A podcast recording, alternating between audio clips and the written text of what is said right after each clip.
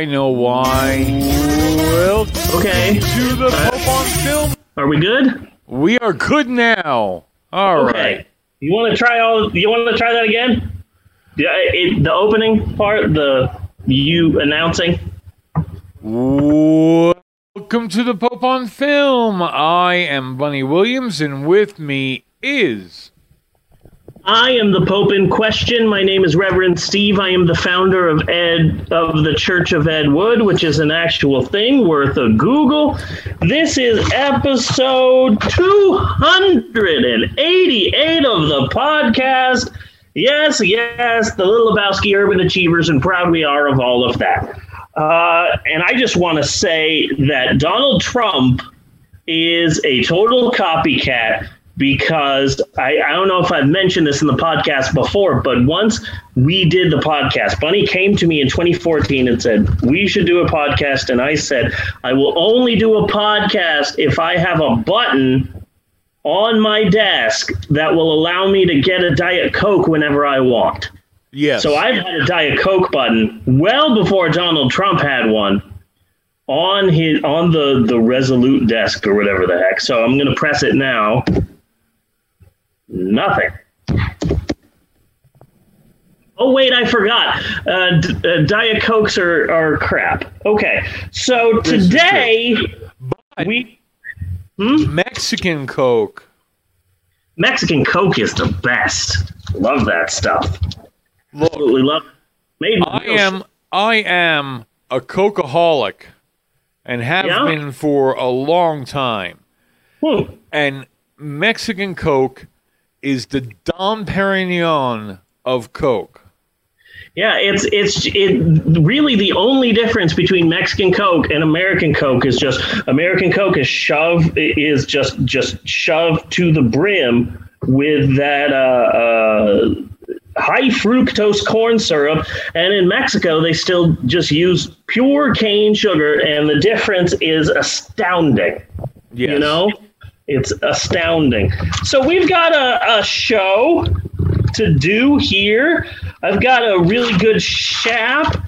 I've got a, a, a discussion of a movie. I'm going to get very passionate when we discuss this week's movie, the 1990 film Captain America. Okay. Again, it was not the movie I thought it was going to be. Because there's one from the seven there's like a 1978 1979 one that a lot of people think of when they think of the other captain america film. Yes. yeah. So uh, this this this is going to be a show and we're just going to uh, jump to it. Okay let's do this. Yes. I am going to be starting this 288th episode of the Pope on Film podcast by saying a really stupid joke. Okay. Funny? So it, it, it's a very basic joke. A number of people have come up with this joke. Not one person owns this joke. It's a very cheesy, standard, basic joke. Are, are, are you ready? Are you ready for this, Bunny? Yes. Okay. Remember in 2020 when when Gwyneth Paltrow started selling an expensive candle that smelled like her vagina? Do you remember that? Yes. Who could forget? Yes. Well, recently, a 50 year old UK woman named Jodie Thompson was lounging in her home and she had she had lit one of Gwyneth Paltrow's uh, vajayjay candles Yes.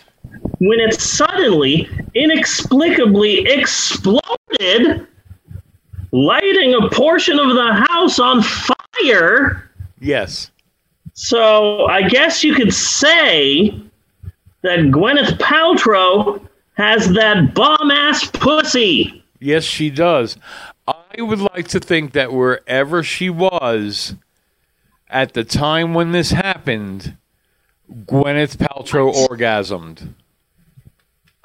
Now, I'd like to take this time to say that that joke that I just said was a very dumb joke. And to be clear, I did not steal that joke from my older brother, Joe. You're not the only one to come up with this really cheap joke idea, Joe.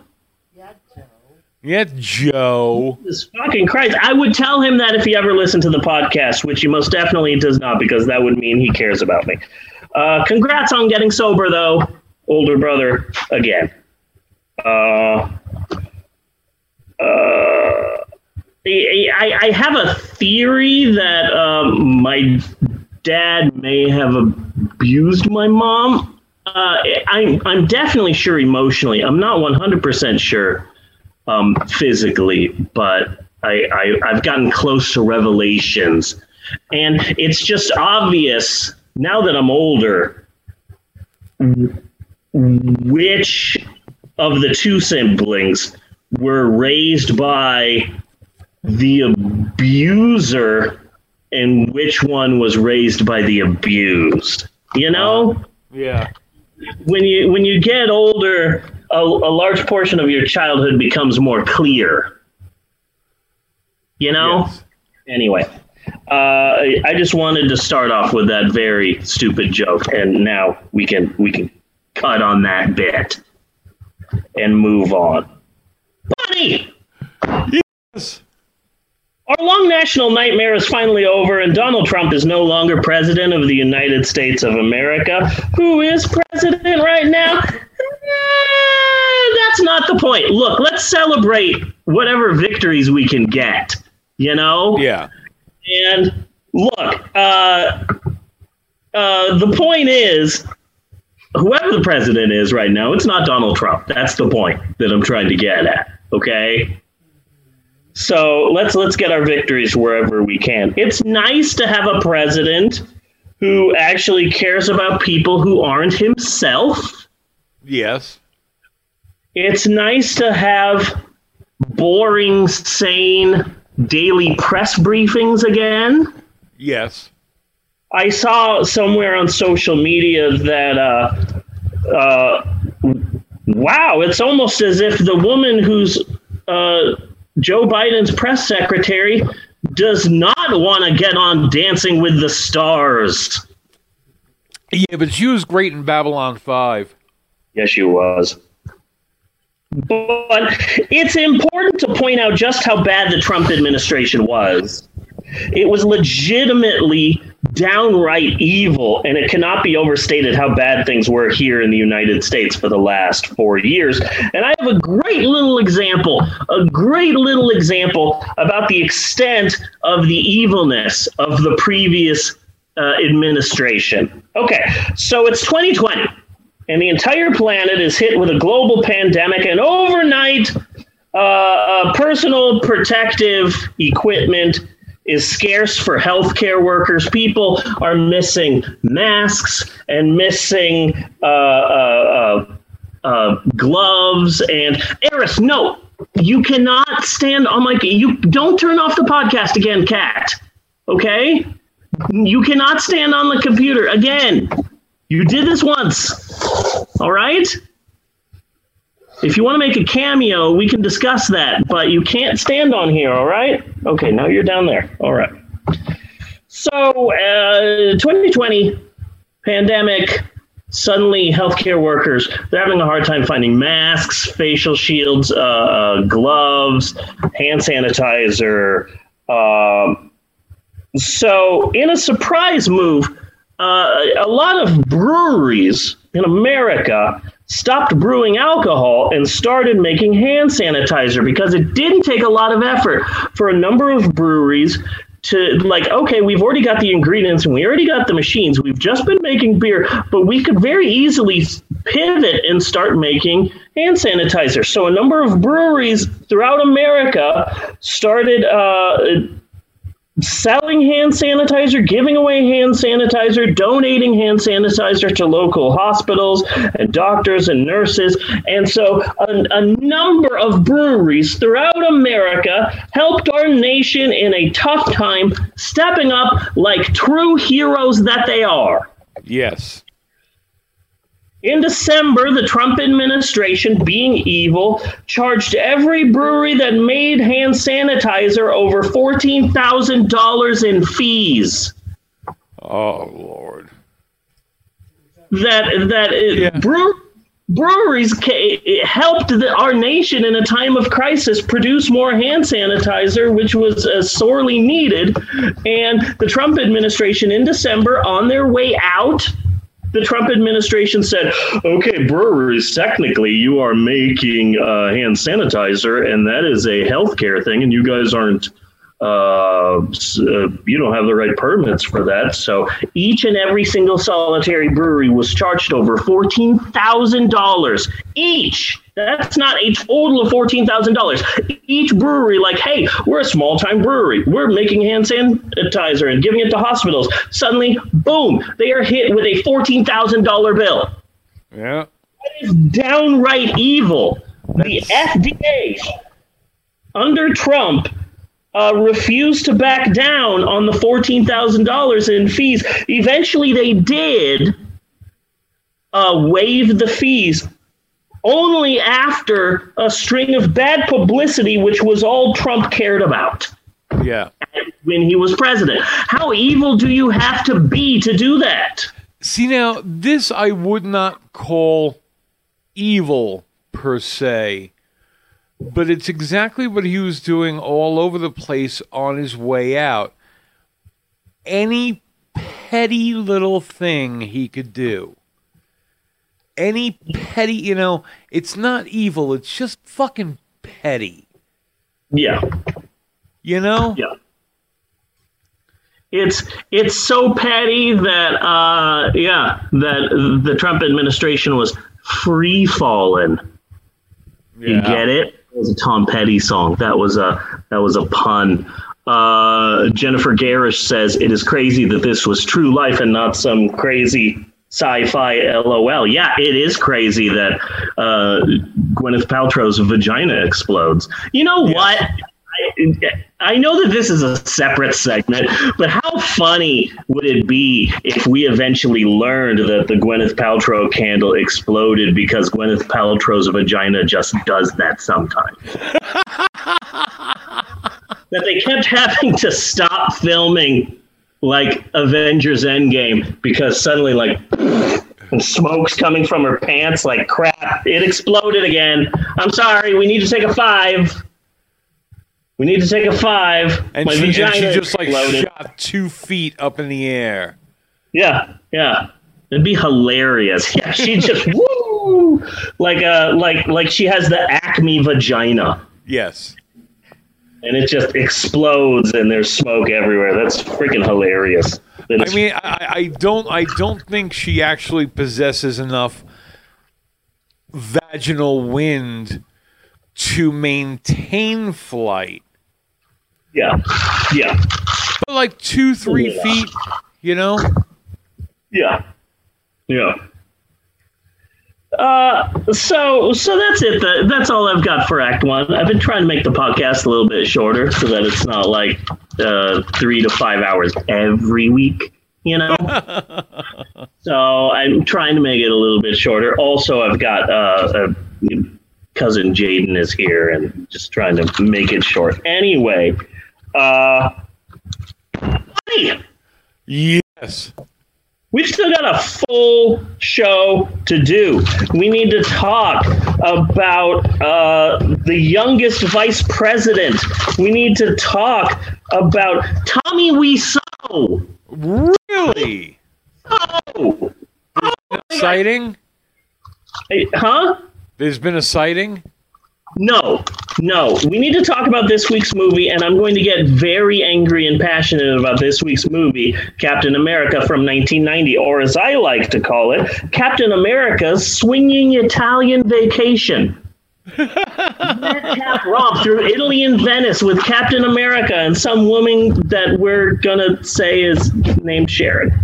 I, I, I actually was thinking of it more as as Captain America turns. Nice, nice. You can't even make him look like a like a like a polio victim. You can't even All, all my Captain Americas.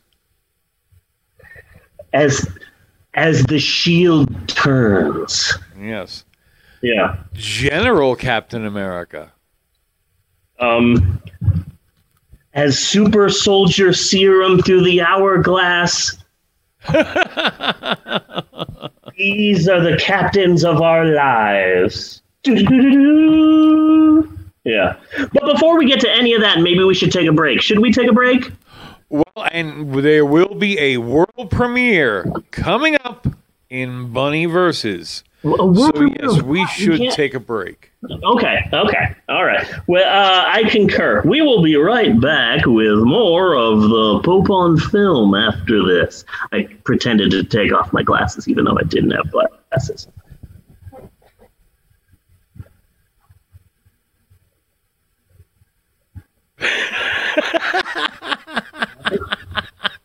Is it closing? Waiting for it to I'm- close? Yeah, I'm starting now. It was just too funny watching you do that. I, I, I always try and I always try and do the hand thing at the same time that that that the thing closes. You're just ruining it. Here we go.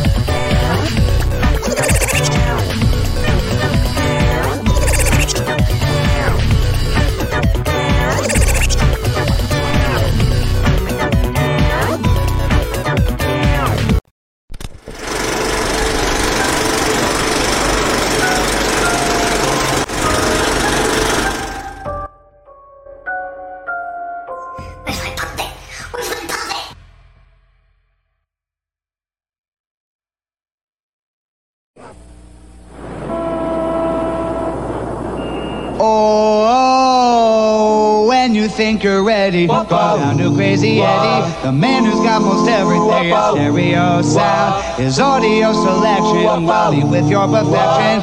He's the man with all the lowest prices around. So come on down and put him to the test. See whose prices really are the best. Who fix you up with the sound that fits your place and guarantee a smile upon your face. Oh, when you think you're ready, down to Crazy Eddie, the man who's got most everything, a stereo sound. And so the story's told across the whole wide world. Crazy Eddie will not ever be undersold. Need a new stereo color TV CB? Call 645-1196 for the most ridiculous prices ever during Crazy Eddie's Christmas sale. In August? Huh, look at this. Certified frustration free packaging. Hmm. Not not frustrating. That's good. Guess I just pull here and uh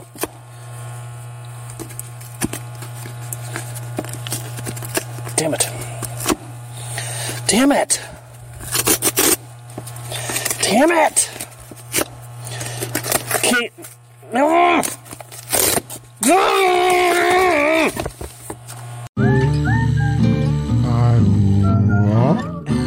I want. I want.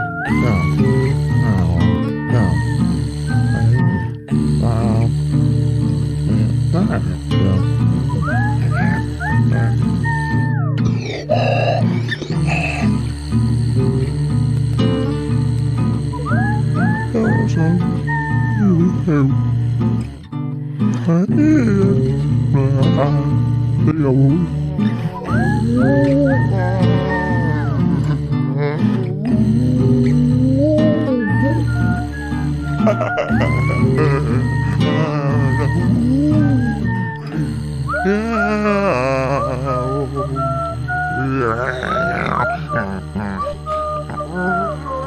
Oh, that's very loud.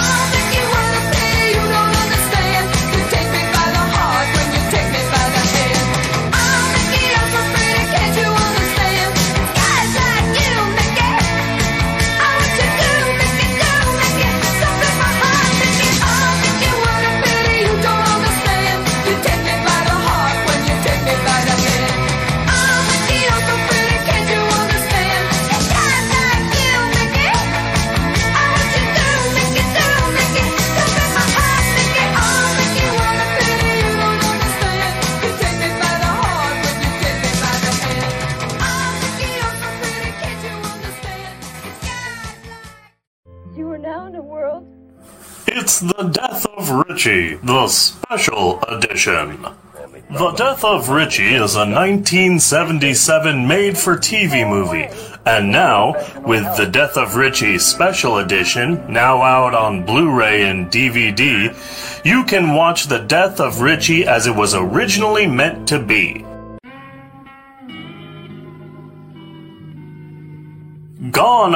Of the old and outdated scenes of a young man struggling with a drug addiction, and in its place is the scene at the end of La Bamba where actor Esai Morales calls out for his brother. It's the Death of Richie Special La Bamba edition. Gone are Robby Benson, and in its place, 1 hour and 35 minutes of Esai Morales yelling for Richie. That's all it is. Just Esai Morales yelling for Richie. Do you like seeing Mexicans yell for their dead brother? Of course you do. And now, with the death of Richie, the special edition, you can watch 1 hour and 35 minutes of Esai Morales yelling for his brother. That's right, Esai Morales. Richie! It's the death of Richie, the special edition.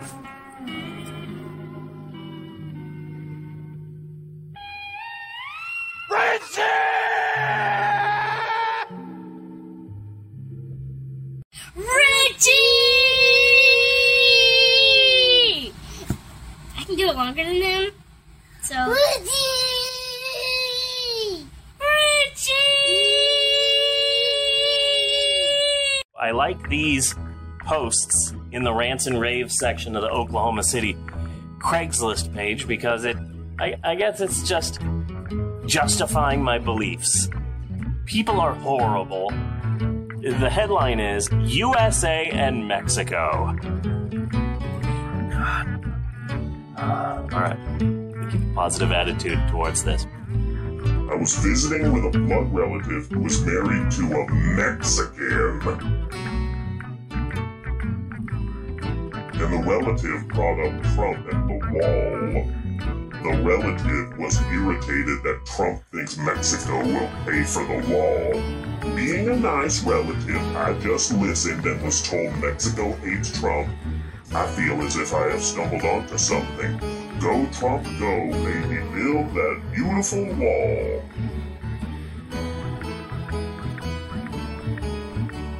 So happy to be a brown skinned individual in the Bible Belt. Gee, I feel so uh, welcomed and invited. Just feel so warm. People are treating me so nice here. Like, man, they make sure to put their sights on me first. Like, I have red dots all around me from their sniper rifles. Yay! I'm gonna get me a pickup truck and a dog and a shotgun. I'll start saying y'all. Be like water and come back next week, or I'll kick your ass.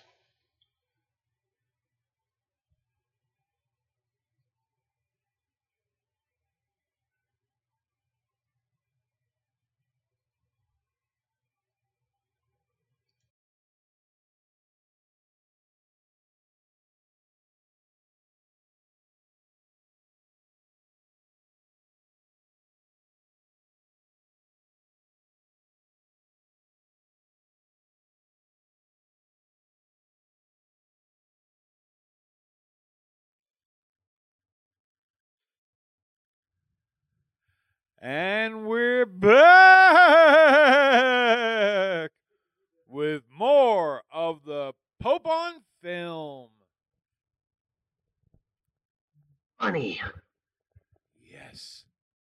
are you ready for America's hottest podcast segment? Bunny Versus, starring the incomparable Bunny Williams. Are you ready? Are you pumped? Are you amped? Are you jazzed? Are you psyched? Are you primed? Are you ready and raring to go? Are you ready to do it, Bunny? Are you ready?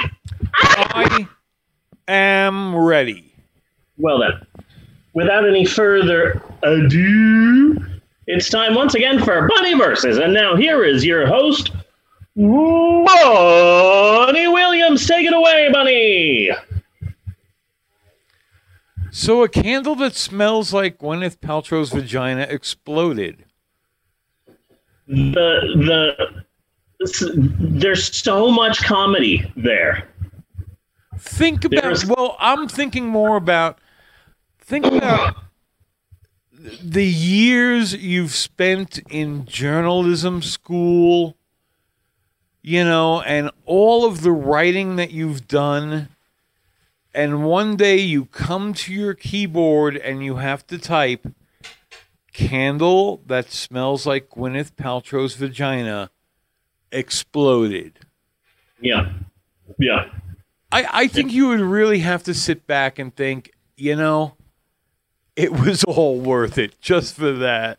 I imagine if I was a journalist and I had to write the Gwyneth Paltrow's exploding vagina candle story, that it would be just like that scene from Ed Wood's The Sinister Urge, where the man who makes pornography stops and says, uh, I used to make good pictures. You know, like like looking back at his life, like all of this smut. I used to be an actual filmmaker. I used to make pictures, good pictures. I imagine it, you would feel like that. Like, oh man, I was so wide-eyed, Woodward and Bernstein up in college, Yeah. and now I'm writing the the vagina candle story. Yeah. Uh huh. Yeah. I spent a week in a crack house for my thesis, Yeah. and now I'm writing this. Yeah. Pretty much. So, how are you? Uh, well, first, I would like to say I meant to say this in the beginning of the podcast, but I forgot to say it because uh, I was doing the whole uh, Diet Coke button bit. But we're doing night. We're we're spending a month in the podcast watching the little scene uh, corners of the Marvel Cinematic Universe, and uh, starting off with the 1990 film Captain America. And so this is my first uh, costume change. I did my first costume change over the break. This is an old sweater that I bought. Uh, let me put the hood on. It's difficult with my long hair, but there you go. Yes. I look I look a little bit stupid, but not as I would say the stupidity factor is about equal between this outfit and what the guy wore in the movie Captain America. Yes. Fun fact uh, about the movie Captain America. I'm full of uh, fun facts about this film. It was made with hard, unbreathable rubber, and they filmed the movie in Yugoslavia during the summer. So the star, Matt Salinger, who is the son of J.D. Salinger, kept almost passing out due to heat stroke. Oh. And they they made the outfit with holes so that his ears would pop out. But then he's also moving around and running, and so he would constantly get uh, uh, uh, like uh, his ears would get fucked up because again, this is hard, uh, unmalleable, unbreathable rubber, and he was always getting a like rug burn. So when you see his ears, those are fake. Those are fake ears that they attach to the outfit. Yeah, I think that's hilarious. I'm, I'm very excited about this week's film and this week's uh, Shap. So, very, very excited. Uh, So, you asked how I'm doing. I am slowly going insane. Really? I love my children, all of my children. I love them very much. But I have been surgically grafted to my three youngest children nonstop since March of 2020. It's almost been a year. And it's just getting to me. It is absolutely getting to me. Waking up in the morning and just having to spend every second of every day with these children is just, you know, everybody needs peace and quiet, and the only peace and quiet I get is when I take a bath. And that's and even then, like, Dad, can I can I get on your computer and play Roblox? And it's like, I, I just want the littlest bit. So then my wife said uh, yesterday, Saturday morning, she said, I have an idea. What if I get you a hotel room? And you can just stay there because you need privacy. Why don't I just get you a hotel room and you can hang out there? And and then I'm like, can you come too and hang out in my hotel room? And she's like, no, you need time by yourself. And then and, and I said, that just feels weird to me. I don't know if I want to do that. That would feel uncomfortable. And she said, okay, well, it's something to think about. And I said, no, I'm not going to be doing that. But for the rest of the day, the kids are yelling and screaming and running around the house and fighting and breaking things. And every, it, it, the longer Saturday went on, the more I thought, I could have the TV all to myself, an entire bed by myself. And so by the time I said, no, having a hotel room to myself is the best idea in the world, by the time I said that, it was it was late at night and so it was kind of pointless for Natasha to get me a hotel room. So I'm getting a hotel room here in town uh, next weekend. Nice. And the more I think about it, the more it's just, you know what? Drop me off at my hotel room. First thing I'm going to do is get naked, have some beers, eat edibles, watch television, do Get whatever. the lucky. You're you're gonna get lucky. You're gonna totally score. Yeah. My sex life is like a Ferrari. Fast paced, super powerful, and I don't have a Ferrari. so, yeah, I'm totally to get lucky. So, that's been my week. That has been my week. Yeah, let me. Okay, okay. So, uh, this has been my week. Uh, the virtual school, and my kids are doing virtual school, right? And uh, they said, hey, you kids have Monday off because Monday is Martin Luther King Day. So why don't you spend some time helping out your community today? There will be no school. And so I thought, oh, hey, that's great. The kids will only have to do school Tuesday, Wednesday, Thursday, and Friday. And then on Tuesday morning, we log into school and they gave them uh, a whole week of work. Yeah. Okay. And and like eh, we, I get a detailed schedule of my daughter's kindergarten classes, and this is what you have to do every single solitary day. Maxwell is more uh, like. Here's 15 things in English. Here's 12 things in math. Here's five things in science. Here's three things in social learning, and you figure it out yourself. But uh, for Eleanor, there's a big, massive, detailed list of all the things that she has to do in school. And on top of the schedule, it said, hey, uh, uh, pre-K class. You have school from the January 19th to January 22nd. Now here's what you'll be doing on January 18th. And it's a full day of school on their day off that they then have to try and do for the rest of the week. So my kids were just working so much longer this entire week to make up for if you're going to give them Martin Luther King Day off, then don't give them a Martin Luther King Day's worth of work to do for the rest of the week. It just sucks. Yes. It just sucks. And and and that rightfully pissed me off. Like like last Thursday, Maxwell worked for almost like five or six hours. Really. doing work and doing math and, and, and, it was so difficult. And it's like gee thanks martin luther king. Thanks a lot. So so there's that you know uh, they just announced uh, who will be premiering and then who will be hosting the next couple of episodes of saturday night live No. and uh, John Krasinski from The Office is going to host next Saturday. And then two weeks after that, Regina King will be hosting, and that will be interesting because she's an amazing actress. And then in between that, Dan Levy will be hosting SNL. He's the uh, uh, wonderful, amazing gay son of Eugene Levy, who co-starred with Eugene Levy in Schitt's Creek, and that got me thinking, like, man, Dan Levy's getting to host SNL before Eugene Levy.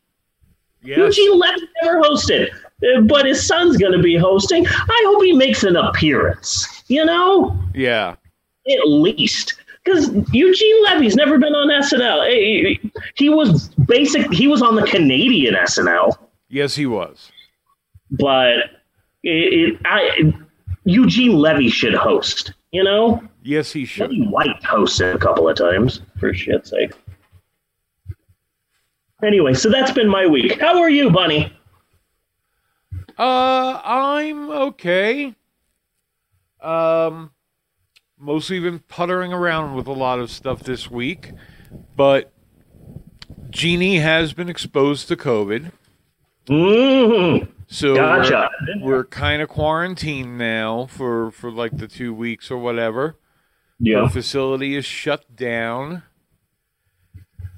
yeah. because all because Brandy with an I didn't know if she should tell the director that she lost her sense of smell and taste. Jesus. She got a Yankee candle. Is that how she figured it out? Does she got have a Yankee candle? But I'm just kind of feeling like man, I should have seen this coming. You know? Like the end of me, my final undoing being brought about by Brandy with an eye. You know, I've actually heard a lot of things about Brandy. I heard that she's a fine girl. I Yes. heard, uh, like, she'd make a good wife. But uh, they tried to tell me other things, but I didn't pay attention because my, you know, my love, my life, my lady is the sea. Yes. So, so there's that. Uh, well, Bunny, uh, if, I, if and, I, and I said to Jeannie, if, if we get this and die, I want us to die with notes on our chest said, This is all because of you, Brandy with an eye. Yeah. Uh.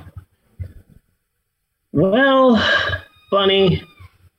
Uh, I'll be Woody and praying for you because I've been through COVID and that's a bitch. Yeah.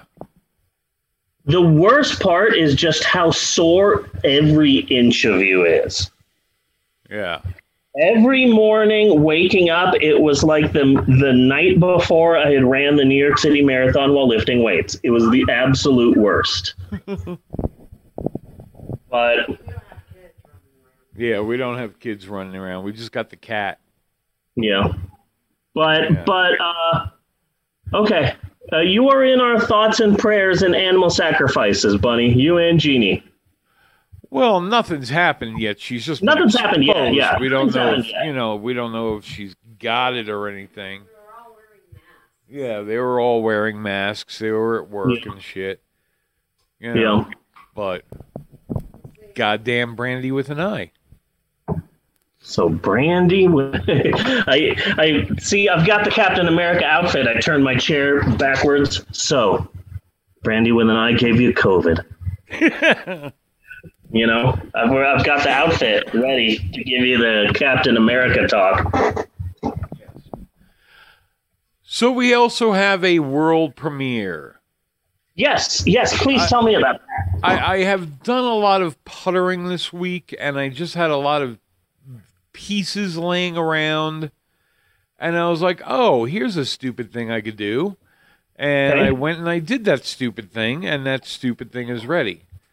So let us jump to it. Don't forget there is still going to be a delay before you start seeing it on the stream. Yes. Okay. So I am killing the sound. All right.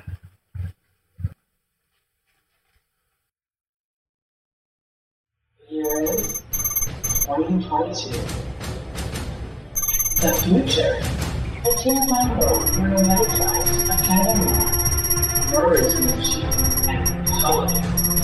ravishingly, killing every survivor they can find. The times that they're coming, where they will learn. They push this sex bomb too far. Lyndon Bassett. When this plant explodes down, all hell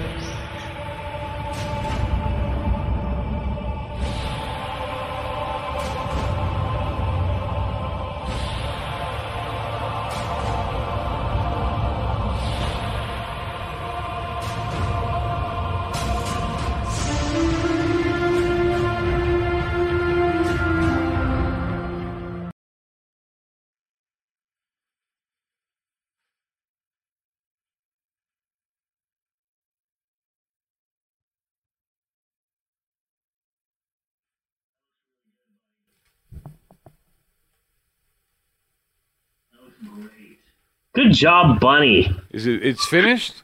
Yeah. Yeah, that was great. Thank you, thank you.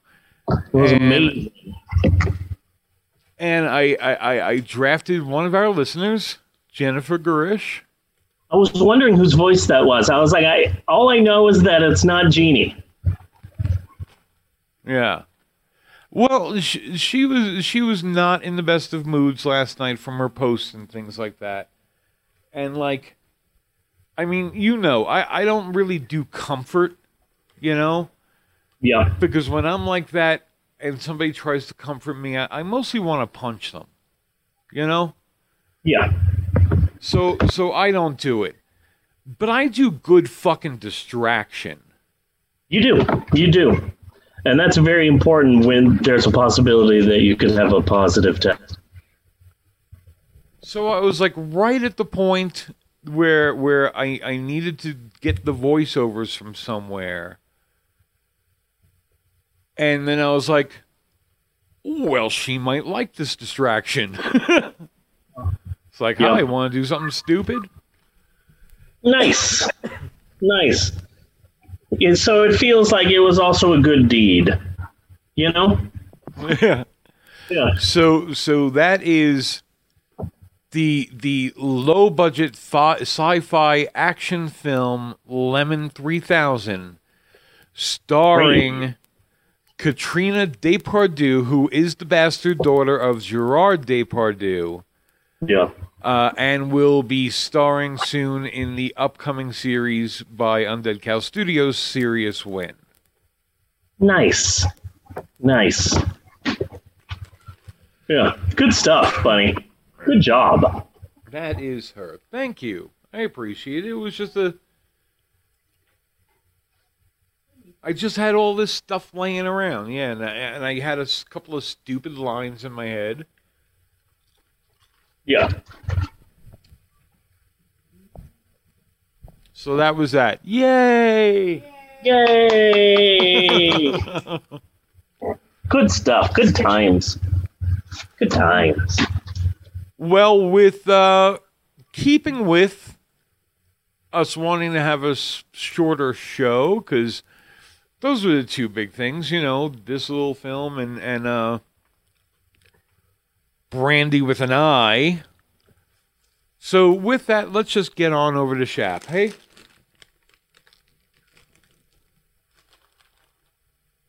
Is he locked up? Yeah. You are? Bunny.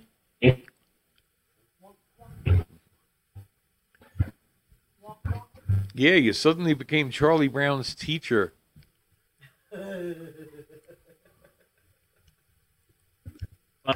It's getting scary. Bunny, can you hear me? You're you're coming back. You're coming back. I could start. I could. I can I? see your midsummer tiara, It- It's Captain America Samar. Captain American Samar. Okay, so we're back. Yes? We are back. Okay, good, good, good. So what were you saying? The last thing that I heard uh, was uh, the two main things were Brandy with an eye. Brandy with an eye in that little short movie. So let's just head on over to Shap Okay. so we can get to our movie because we're in a rush to get to this movie, aren't we? Chef. Bunny. What's that? Bunny. Yes, Bunny, are you there? I am here. Okay, we were doing so good. We were doing so good. Uh, hey, if I if I bounce out for a sec and uh, put on a hotspot, will that uh, will I get kicked out of the room? I don't know. Go ahead and try it. If not, I'll just send you another invite. Okay, cool. You you wrap up Bunny verses, and I'm gonna work on this. Okay. So that is about it for this week for Bunny versus. Um, got a late start, so we're just keeping things kind of on the short side this week. So until next week, self stick adhesive? Yes, please. All right. So I will be right back. Hopefully. Okay.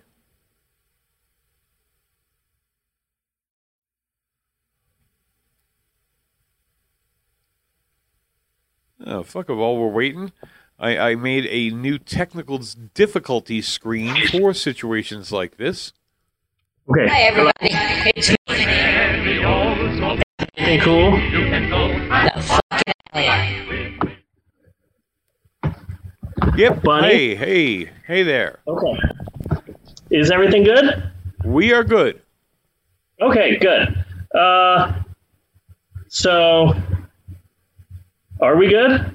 We're good. Start with Chap whenever you'd like. Okay, great.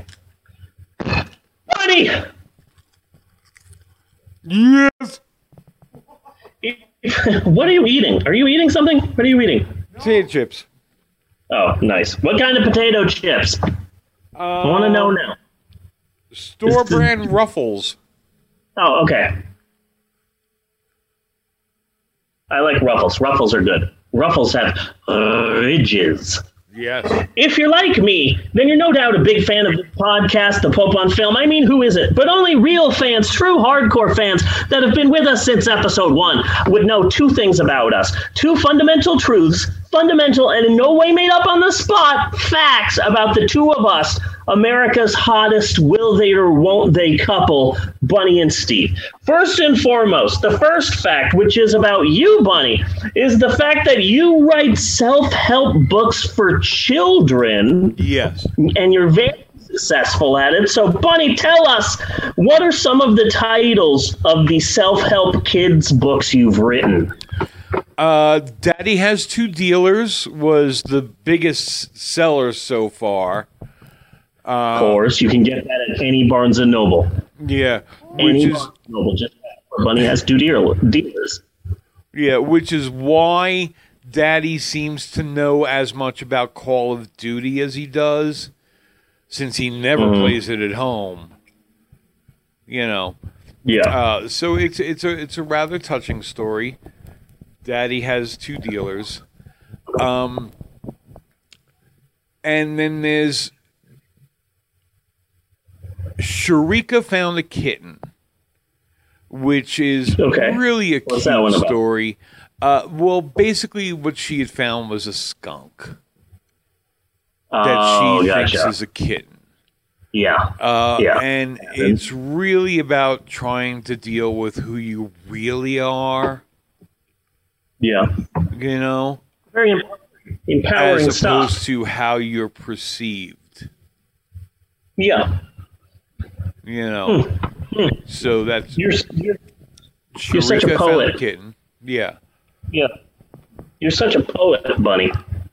Yes. And and the second thing that you would know about me is that I'm a lover of history. I love it, but I'm also a storyteller. So this is what I like to do. I like to get a story from the history books, maybe one that people don't know too well, and reword it via my own unique storytelling style. That is what this is. Another educationally uneducational installment of Steve's Historic Approximations.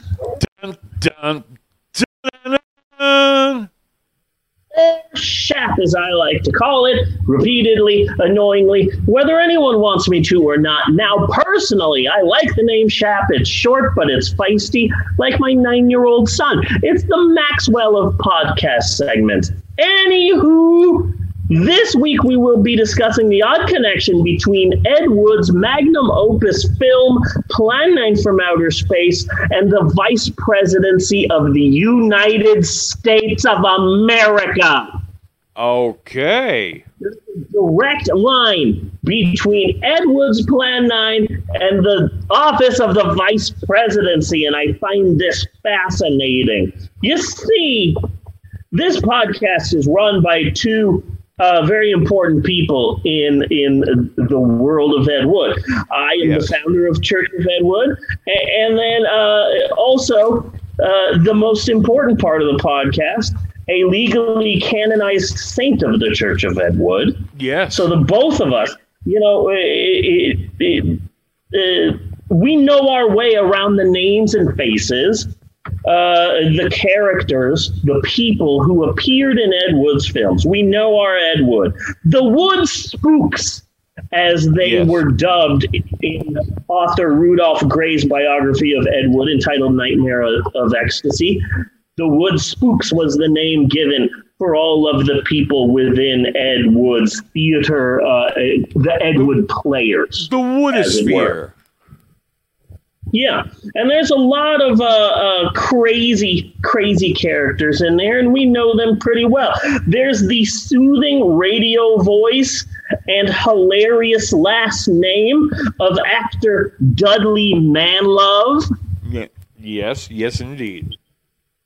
If he ever went to porn, he wouldn't have to change his name, which is good. Speaking of What porn, exactly there's also act- is the origin of that name? That's what I think Dudley needs to answer I for us. it's Scandinavian. Yeah. I think it's Scandinavian. Yeah. Then there's also actor Kenny Duncan, who was grossly nicknamed Horsecock. Yes.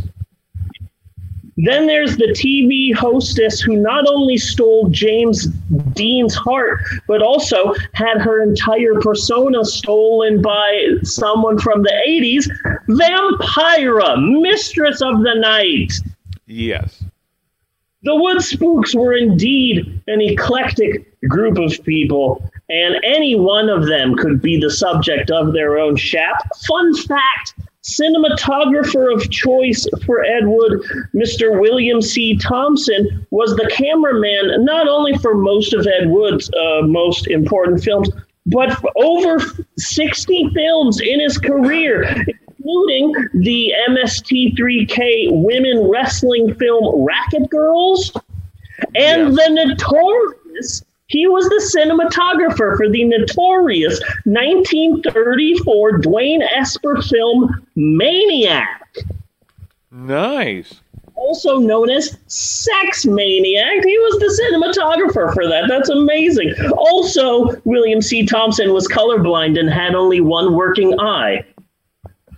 So the fact that he was cinematographer, like, oh, you get you get you get an extra helping of, of, of applesauce. There's a lot of crazy backstories. This is what I'm trying to get at here. Just Um, like the Def Leppard drummer.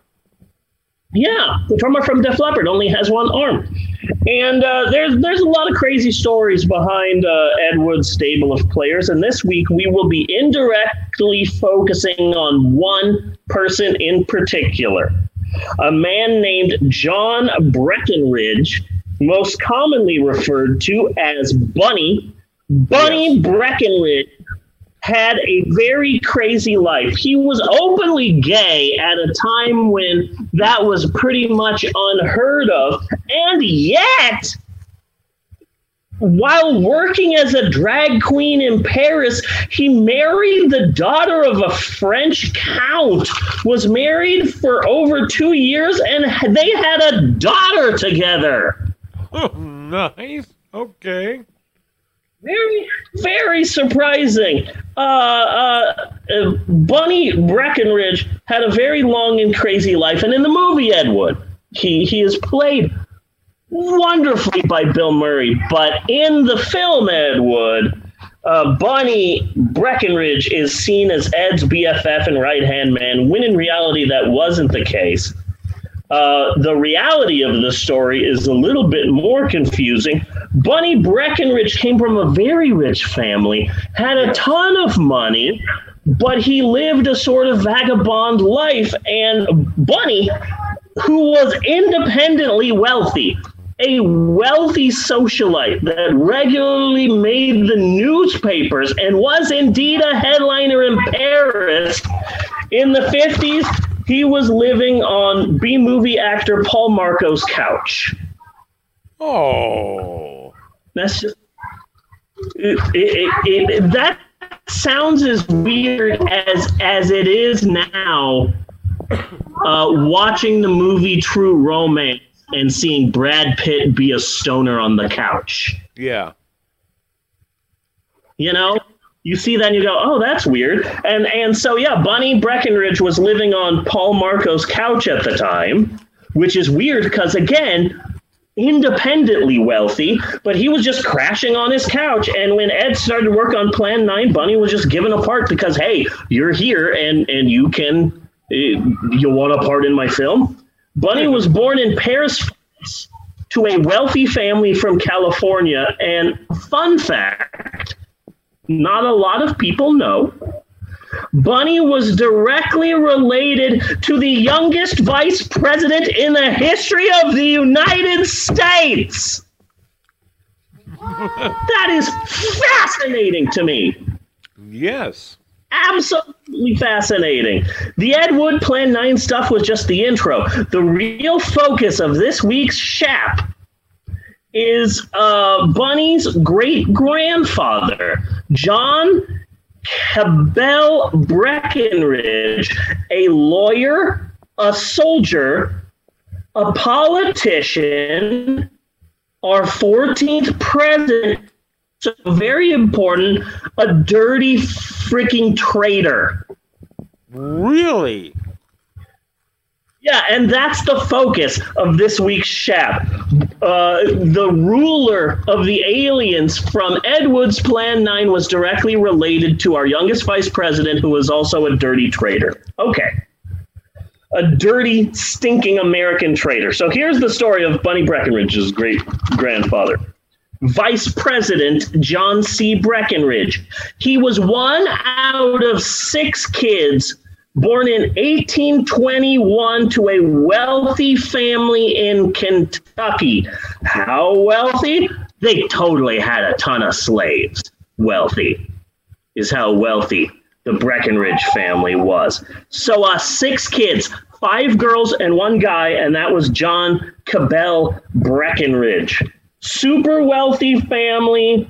Uh, and the family had its roots in American history. John's mom was the granddaughter of John Witherspoon, who signed the freaking Declaration of Independence. and John C. Breckinridge's cousin was Mary Todd.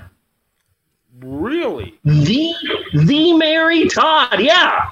Crazy, crazy powerful family. His father was a slave owner and a super important lawyer. So the family had a ton of money and a ton of land and a ton of slaves, and that's important for later in the story. So John followed in his father's footsteps and he studied law and I'm I'm I'm trying to figure out the story of this Shap and trying to see where it goes. And it led me to a very interesting place because I'm I'm I'm learning about John C. Breckinridge, and as it turns out, he studied law at Transylvania University. Okay. And this fact was odd, and I, and I'm there going, wait. So he lived in Kentucky in the 1830s. Did he go to Transylvania and study vampire law? is is this? It, it, I thought this was connected to Plan Nine from Outer Space. Now it's what we do in the shadows. Yes. Weird stuff. Weird stuff. But uh, no, apparently Uh, Transylvania University is a private college in Kentucky, and you wouldn't guess who who went to Transylvania University. The Tiger King. Ned Beatty. Ned Beatty. Ned Beatty Who is in today's movie? movie? Yeah. strange is that? What a small world. Everything is connected. But I haven't even told you the weirdest part. Ned Beatty went to Transylvania University on an a cappella scholarship. Which I didn't even know was a fucking thing. You can get a you can get an a cappella scholarship? What the hell? but yeah, uh, uh, Ned Beatty had an a cappella scholarship to Transylvania University in Kentucky and only stayed there for like a year or two, and then he dropped out and decided, eh, I'm good at a cappella apparently, but I'm going to go into acting, and then he became the Ned Beatty, who was in this week's movie. So he went to the same college that John C. Breckinridge did. Isn't that weird? Transylvania University. Crazy now that I think about it, I would like to see Transylvania University, the movie prequel to Hotel Transylvania. And oh, Yes. it's a college. And look, it's all of the monsters. Oh, there's uh, the mummy, and he's walking to class. And oh, someone steps on his uh, ribbons, and now oh, he's unraveling. I can see the entire movie of Transylvania University in my head. Yes. I can see the entire university. And oh, uh, the swim team of Transylvania University wants the creature from La- the Black Lagoon to join their swim team, but all he wants to do is dance. Yes.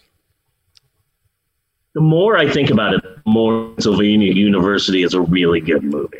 What, what what's the name of the football team? Oh shit. Um, the Pitchforks. Nice. The Pitchfork. The Transylvania, the the TU Pitchforks. Yeah. Oh, oh, I, I have the whole thing in my head. The whole thing in my head. The the the the Invisible Man hasn't been to any classes Yes. because he's invisible and he get away with that. So he just never goes to class. He hires like a ghost.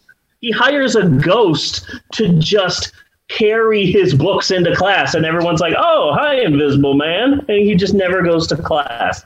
oh, I've got the whole thing. I've got the whole movie. Okay, but that's beside the point. So John C. Breckenridge was a lawyer. He got married. He had six kids of his own, and then the Mexican American War happened, which is the new term that I've given to myself when I have the shits. I came up with this yesterday that like my stomach was hurting and I and I and and I, I had diarrhea and it's like oh that's the Mexican American War. So I'm really excited about this term. So John wanted to go and fight in the Mexican American War. He was going to be a major, or he was going to be a general, or he was going to be a major general. Eventually, he made the major of the 3rd Kentucky Infantry. And he's like, okay, let's march. And then, like, a day later, the entire infantry gets hit with yellow fever, and John ended up seeing no combat, like, at all. Yeah. But so then, so then the Mexican American War ends, and apparently everyone who was in that war was just a hero. And so John C. Breckinridge came back, and he was all heroic. Oh, John C. Breckinridge, he was a ma- he was the major in the Me- he was a major in the Mexican American War, weren't you, John? And he was like, yeah, basically. It's like, wow, you're a lawyer and you're a veteran. You fought in the war. Wow. And he was he became like a bit of a minor celebrity, so much so that he, when he came back, he campaigned for Democratic presidential nominee James K. Polk. And a lot of people, a lot of people in Kentucky were all, huh, I wasn't going to vote for that James K. Polk, but look, it's John C. Breckinridge, and he's campaigning for James K. Polk. Wow, I love that John C. Breckinridge.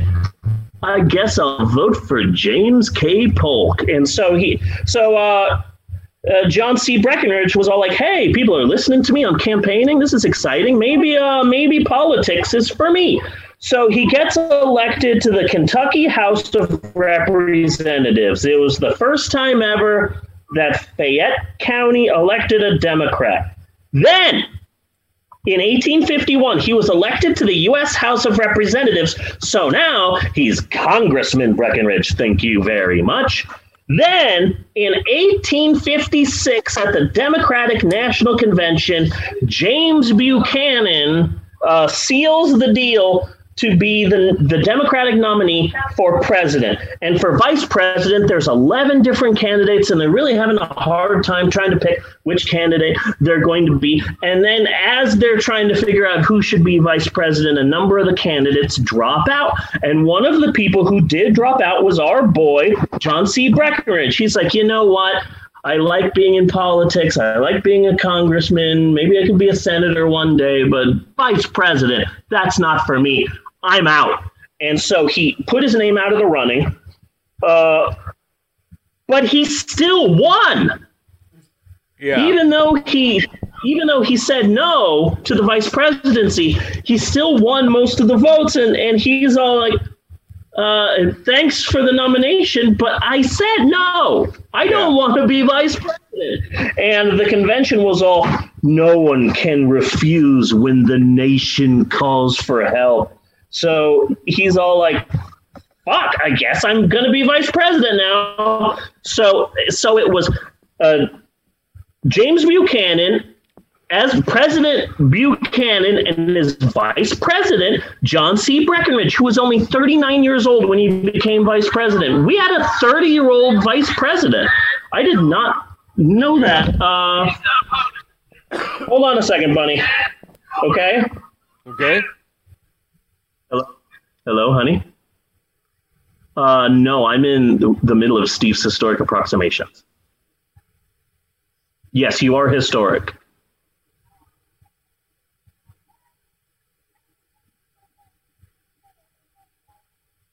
Okay.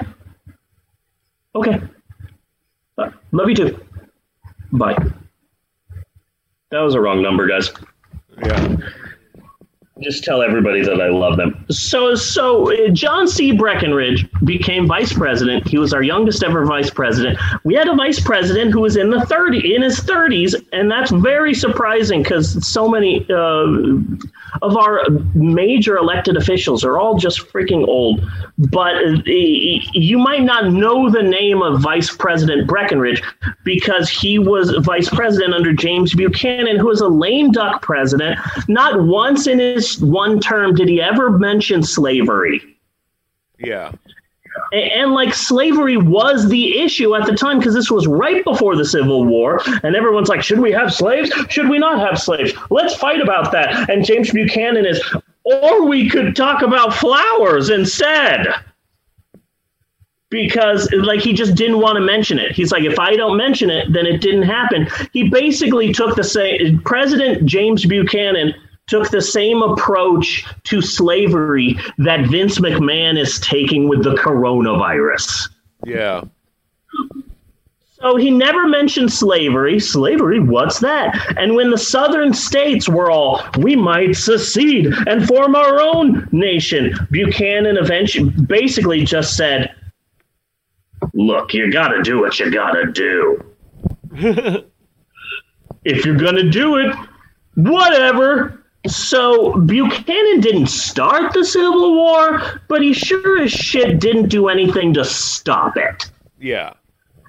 And and Buchanan sucked so bad as president that boom, up next, Abraham Lincoln. So so basically, uh, uh, Buchanan was just Lincoln's opening act. Yes. Yeah. Anywho, Vice President Breckinridge was a was uh, he he he stopped being the vice president. He was then elected as a U.S. senator following his uneventful vice president run. By the time our boy became a senator, seven states had already seceded. For his part, John C. Breckinridge did at the time urge for peace, and his state, Kentucky, remained uh, neutral.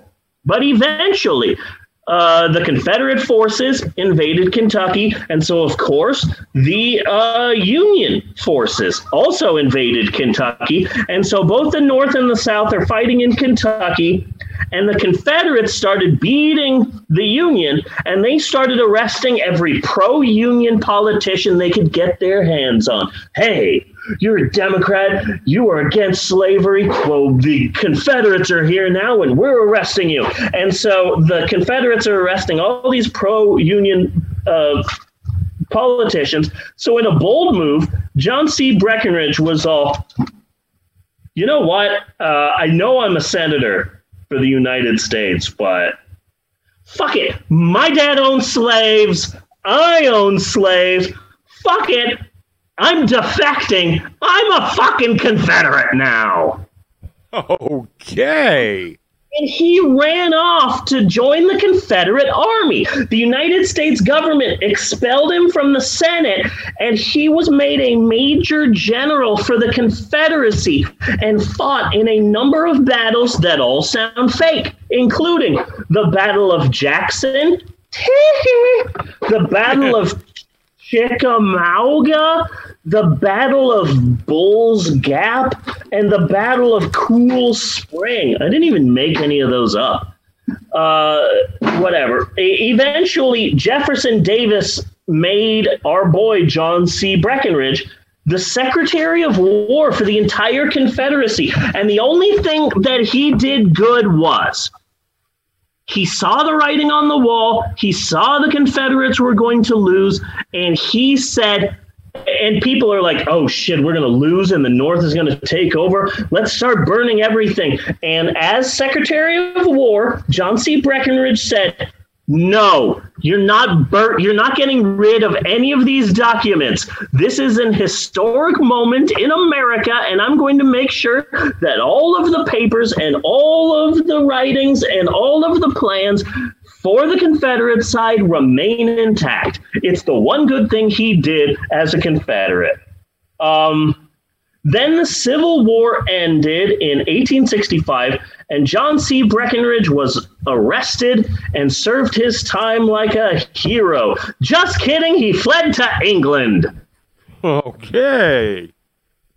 Uh, and here's here's here's a, a funny part that I found in the story. He fled to England, but his wife and kids fled to Canada. How much you want to bet that John C. Breckinridge was all, we must flee. The war is ending and the Union is y- y- arresting all of us Confederates. We need to flee the country, dear wife. But where shall we go? Let me tell you my plan. You take the kids and go up north to Canada country. You will be safe there.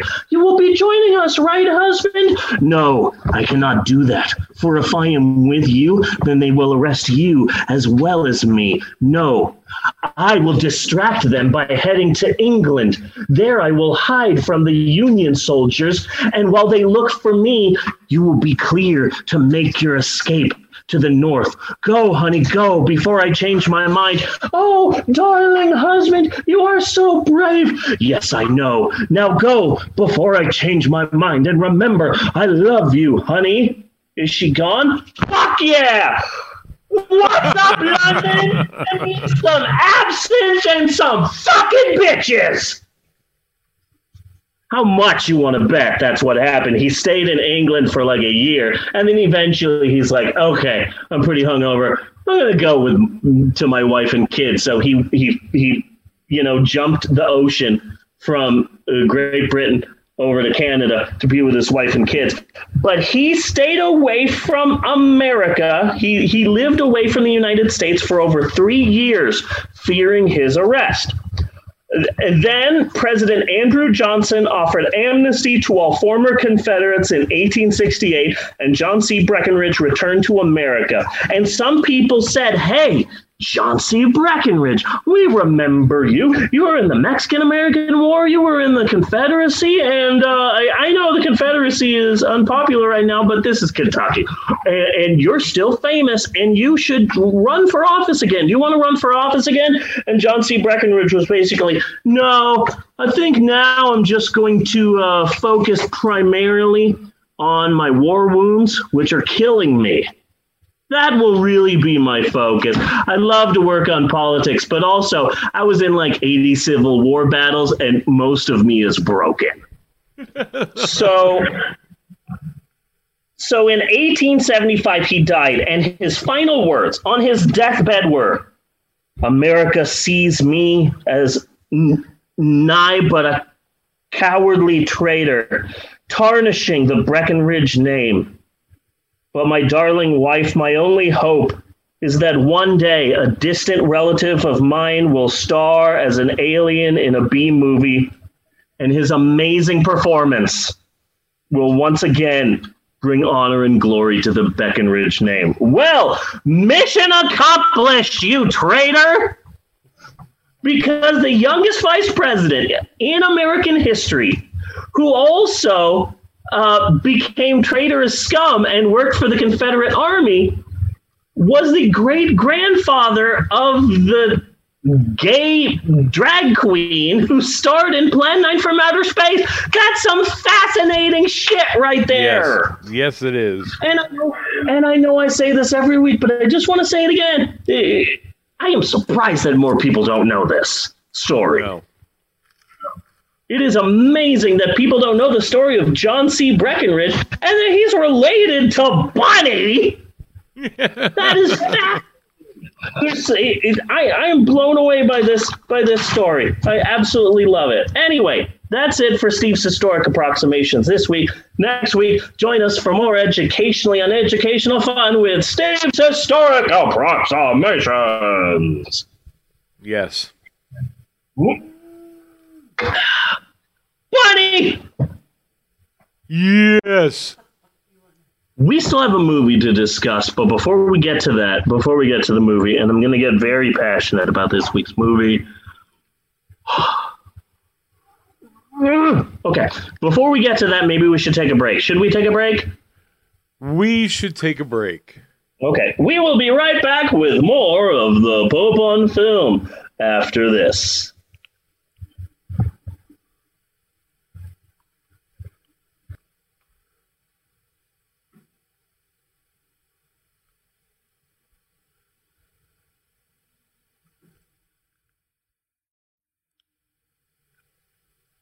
You didn't do the doo doo doo doo doo part.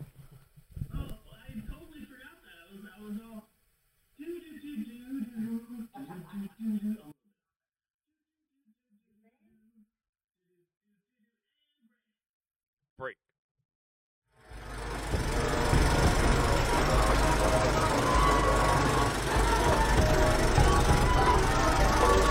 Where's my puppet?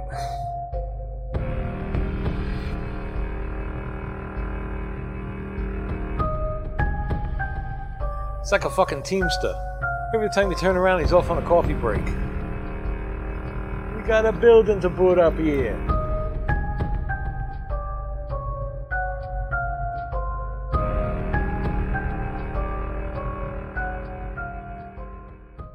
What would you do if I sang out of tune? Would you stand up and walk out on me? Lend me your ears and I'll sing you a song. I will try not to sing out of key. Yeah. Oh, baby, all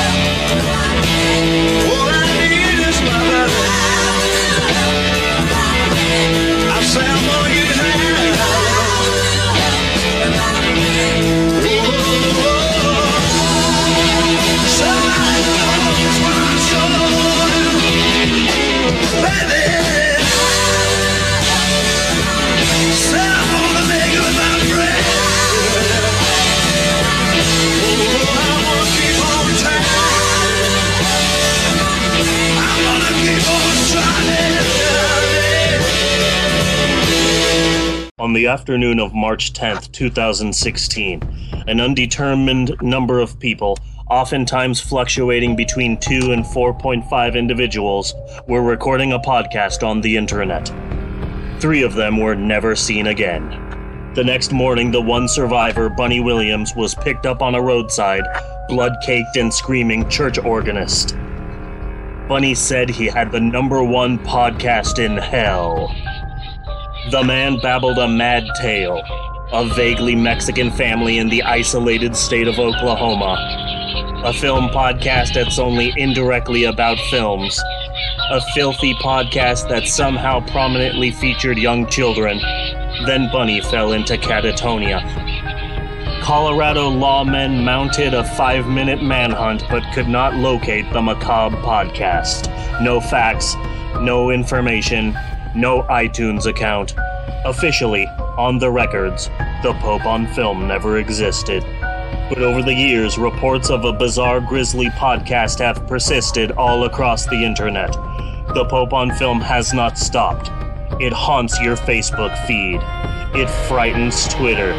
It vaguely jump scares Stitcher.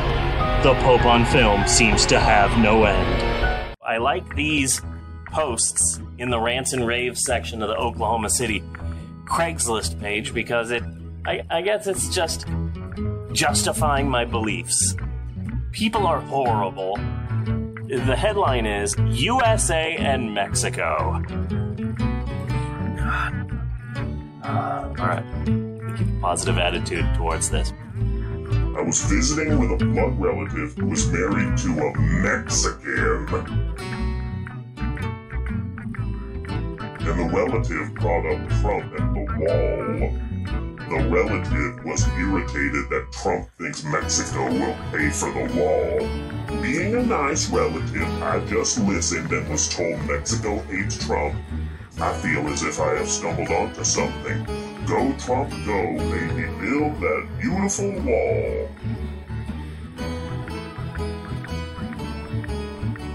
So happy to be a brown skinned individual in the Bible Belt. Gee, I feel so uh, welcomed and invited. Just feel so warm. People are treating me so nice here.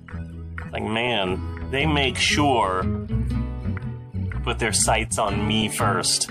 Like, I have red dots all around me from their sniper rifles. Yay! I'm gonna get me a pickup truck and a dog and a shotgun. I'll start saying y'all. Are you a soulless monster stitched together with the bodies of the dead? Were you brought to life via a hideous experiment that was meant to usurp God's authority? Are you damned to roam the earth, a soulless monster without a soul? Well, then, simply try Chia Soul. Chia Soul. Chia. Simply spread the seeds, water them, and in a few weeks you'll have your very own soul. Chia Soul. The maker of Chia Pubes. We will be right back with more.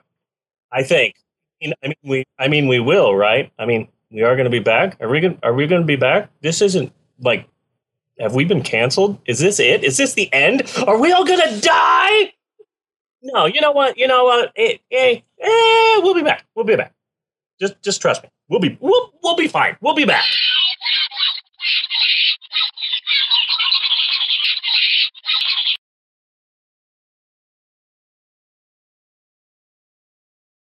In the good old days, this doesn't happen because they used to treat them very, very rough.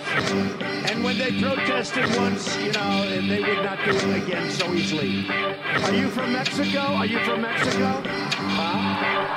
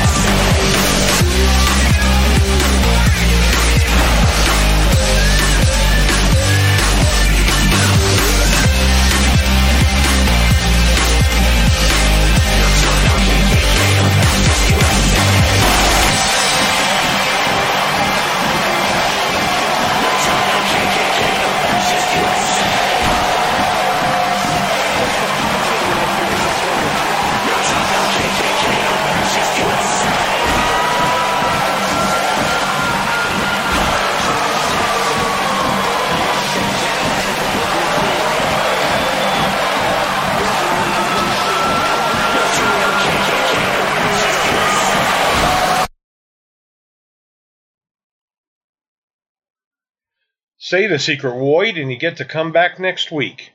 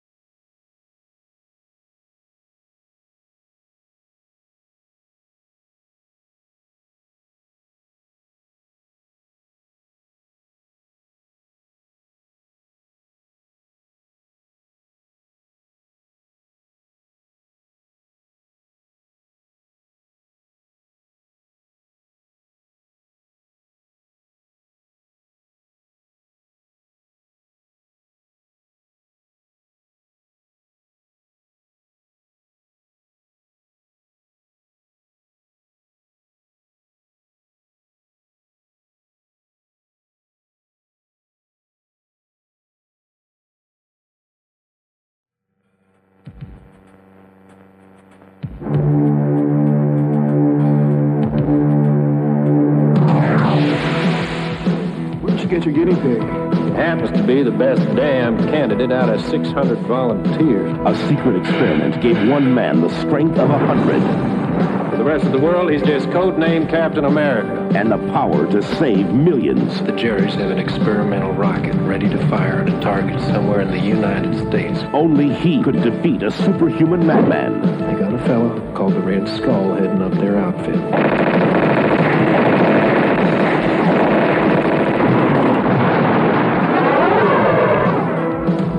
Saving the world left him trapped in an icy grave until fate released him to finish a battle started decades ago. Yeah, he's still alive. We don't know where he is or who he is. Now, this evil genius is on the verge of global domination. And only Captain America can stop him.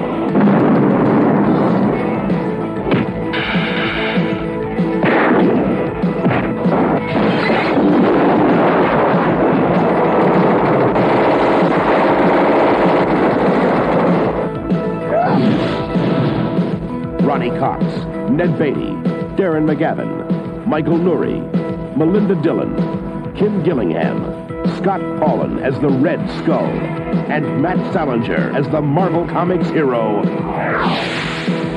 Captain America.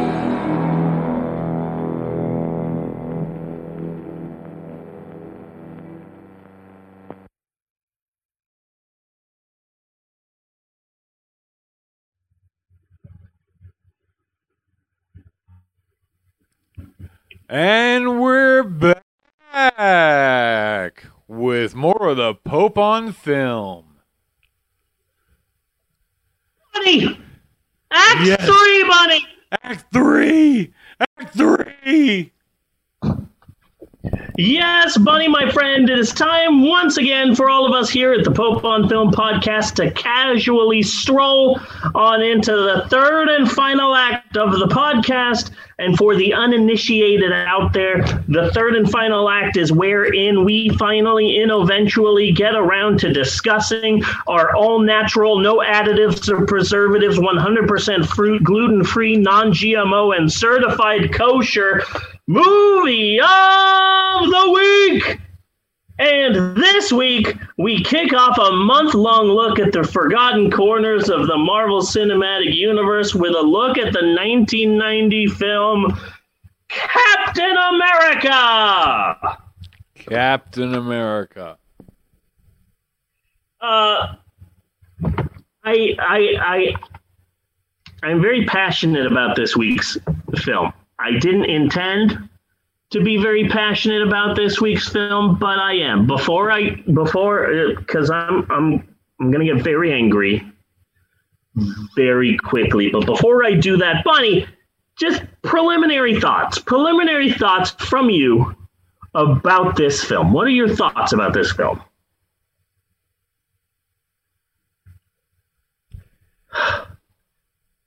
It it is a soap opera. It is a soap opera. Everything they do is so earnest and so overly dramatic. Yeah. This movie tried, you know, and it looks like they had some money to spend. The uh, three three million. Yeah. Yeah. And and like Which at like, the time was like some scenes got all the budget and other scenes got none of the budget. Yeah. Which was weird cuz cuz just the quality of the movie kept changing. Yes, agreed. Sometimes it looks really cheesy, and then sometimes, like when Captain America first meets the Red Skull, it's like in this massive hangar and these giant Nazi flags, and it's like, hey, this looks all right. You know? This looks fairly decent. Yeah. But now the Red Skull Clearly this is not the Red Skull, okay? It's absolutely the Red Skull because this guy says the the Red Skull's classic trademark line. Mamma mia! That's a spicy meatball! But I really got to give props to the guy who played the Red Skull. I mean, he did a great job, I thought, with the shit he had to work with. Yes, he did. He did. Uh there's there's a part in the film that I became obsessed with uh, over the last two days. There's a scene when Captain America sees the Red Skull for the first time, right?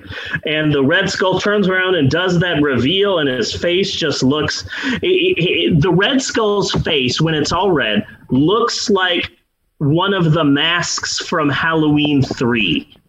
Yes.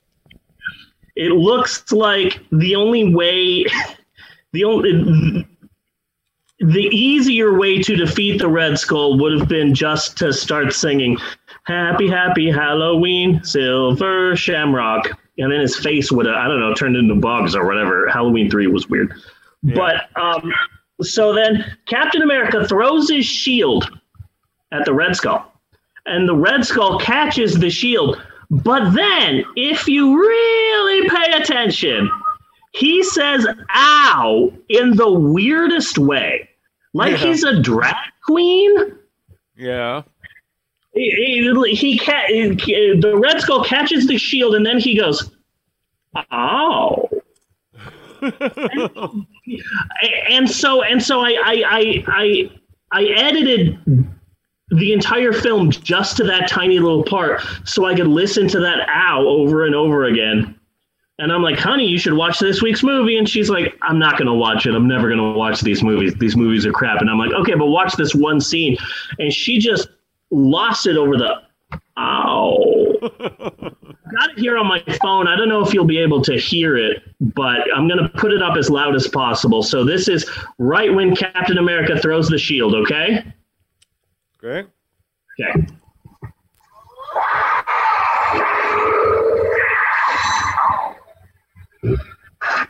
You can just barely hear the ow. he's like like suddenly he's a sassy boy. Yeah. I like the sassy Red Skull. Oh, hello, my brother. Yeah, the, the, the Red Skull in this is uh, a wild and crazy guy. So they just grabbed some Italian boy. That's Yeah. it. Yeah. Yeah. Like I. But at times, at times, this is a decent movie. Well, one You moment know? I was I was helping my mother in the kitchen. Next moment I was the Red Skull. Shit happens. yeah. Okay. Okay. Well, okay, let's do this. I am going to be coming to the defense of this film. Okay. Um, this I didn't mean to come to the defense of this film. This film is universally reviled. People hate this film. It has a 13% on Rotten Tomatoes and a 3 out of 10 on IMDb. In so so so uh, um let me let me tell you how I I I became a champion of the 1990 Captain America movie. Okay, so it's earlier in the week, and I'm like, I've seen this movie before, but I I, I still need to watch it and really just just uh, really study it. You know, I'm going to watch it a couple of times this week. So let me uh, let me uh, pull up the movie. I have it here on my computer. Let me pull it up. So I go to pull up the film on my computer, and I can't find it anywhere. It's not in my movies folder. It's not in my bad movies folder. It's not in my Marvel folder. It's not in my non Marvel Marvel folder. I can't find Captain America anywhere. And I'm like, where, where did I put this movie?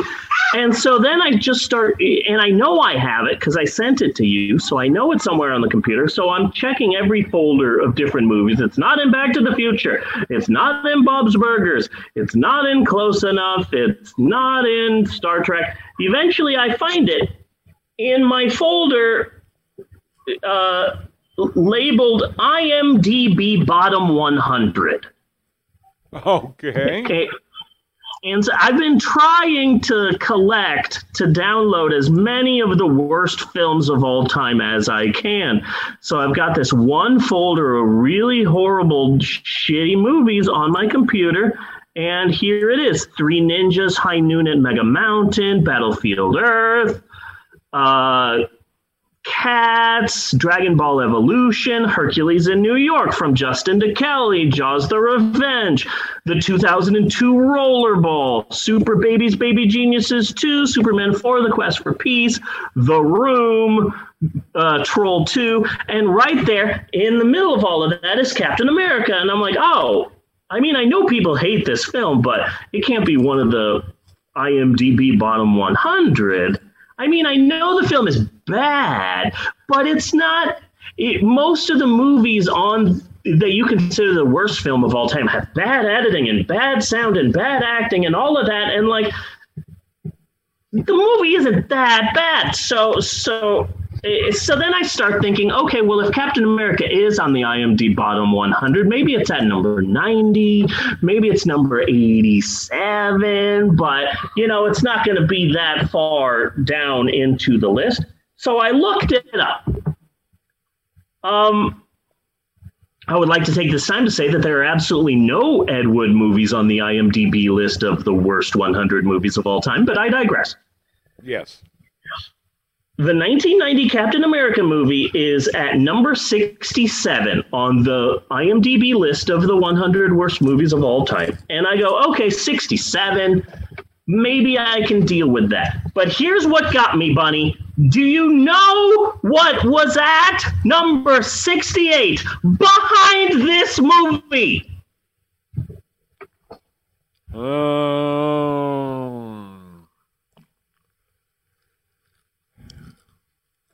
the Fantastic Four movie.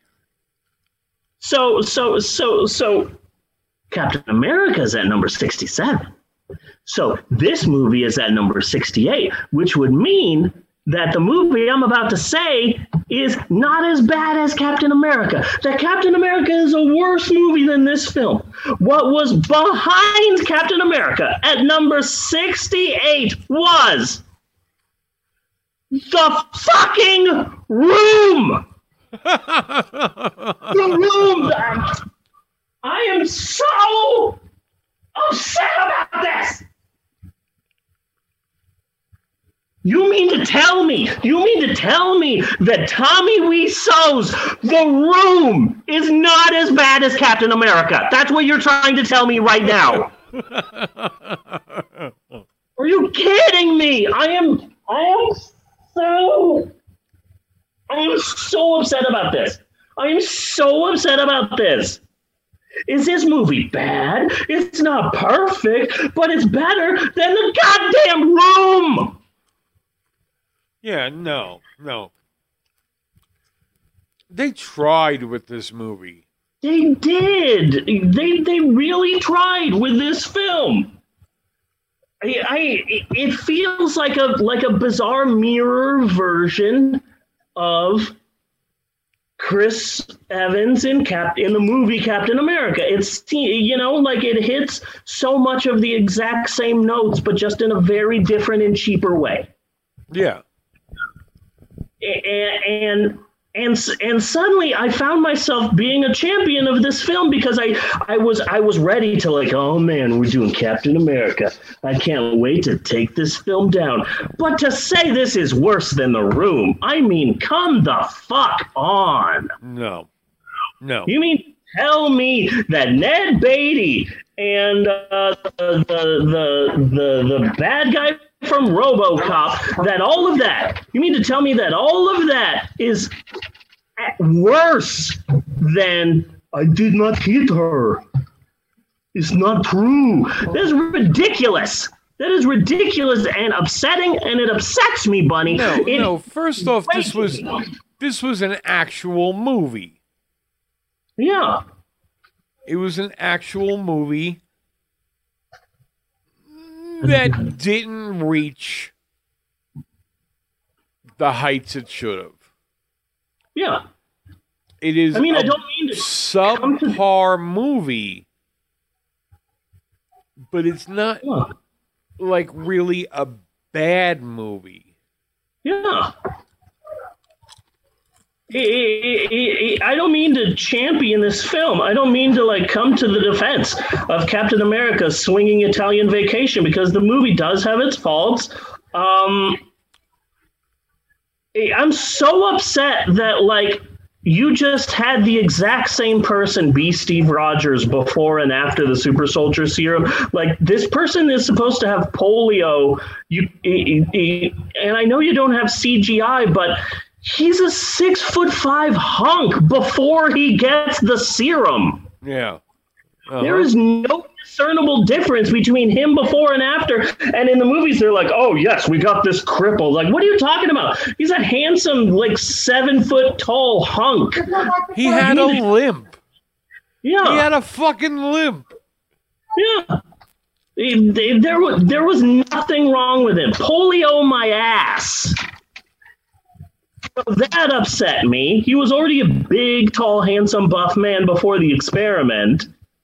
Like it, you, you say he has polio, but you don't bother to show it. Uh, plus, uh, the uh, plus the first six minutes of the film are like, yes, our bad guy. Let's make him look good. Yeah. And so the first six minutes of the film are dedicated to making the bad guy look sympathetic. Plus, it's all in Italian. It's the Star Wars holiday special all over again. Yeah. Mm-hmm. And it's so funny because every single solitary time in whatever decade that I have ever seen this film, I always do the same thing. I go, I can't wait to watch this. Okay, let's click this. Okay, let's watch this film. And then, like a minute later, is this in a different language? Did I get the wrong one? Maybe. Maybe I got the wrong one, and then six minutes later, oh shit! I, that's what I did eight years ago when I saw this the last time. Yeah. Swear to God, when I probably first rented this film, like, ooh, did I rent the wrong film? Maybe I should bring it back to Blockbuster. You know, that it's this is just something that I've been doing since high school. It's the Wookiees all over again. So this isn't a perfect film, but to suggest that this is worse than Tommy freaking Wiseau, that's just blasphemy to me. Yeah. That that it, it enrages me. I mean, this film is bad, but it's not worse than Troll 2. No. I, I am so upset. And also, I know he's the president, but don't trust Ronny Cox. He tried to kill cop for shit's sake. Yeah. And Arnold trust- Schwarzenegger. Yeah. Damn. Don't trust. And the weird thing is, is that so much of this film is the exact same film as Captain America. The only only major difference is that I guarantee you some guy in a studio said, now the problem that I have is uh, the Red Skull being a Nazi, Canada's a big market for us. What if we change his race? And so they make him like a like a fascist Italian, and uh, it- it- it- that's upsetting because he needs to be a Nazi, and he was a Nazi. He was an Italian Nazi, but but it, that seems cheap. But the main change I see is all of that shit with the president and his best friend. The thing is, I, I see the point that you're trying to make, okay? And and basically it's that an Italian Nazi is kind of like a GoBots Nazi. Yes. Yes. You're a German Nazi. Okay. You're a Transformer. You're an Italian Nazi. Okay. You're a GoBot. I get Uh-huh. that. I absolutely get that. Yeah. It's Dr. Pepper and Dr. Thunder. Yes. Yeah. It, I the one the only the, the one thing that I really dislike about this film is uh the president and his best friend. Yeah. They're the best actors in the film. I just hate their whole storyline. just massively. You mean to tell me this little kid who saw Captain America a- as a like bad special effect grew up to be the president and, and, and uh, uh, I have a hard time with that. And and you make the kid look smart by sticking a pencil through his glasses? Yeah, yeah, yeah. I I've never seen that. yeah, everybody knows that. So, so the plan was to make the film to coincide with the 50th anniversary of Captain America, which was supposed to happen in 1990. The rights were purchased by Golan and Globus of Cannon Pictures, and I, ori- I originally thought that this was a Cannon Pictures picture, but no. Apparently, in 1989, Golan left Cannon Pictures and took with him the rights to Captain America. So this movie was made with Golan, not Globus. Yeah. So just Golan went and made this with 21st Century Film Corporation, which wanted to be this big time major film studio, but all they could do was release cheap films like Captain America. And fun fact, also another film you may have heard of, fucking Eraserhead.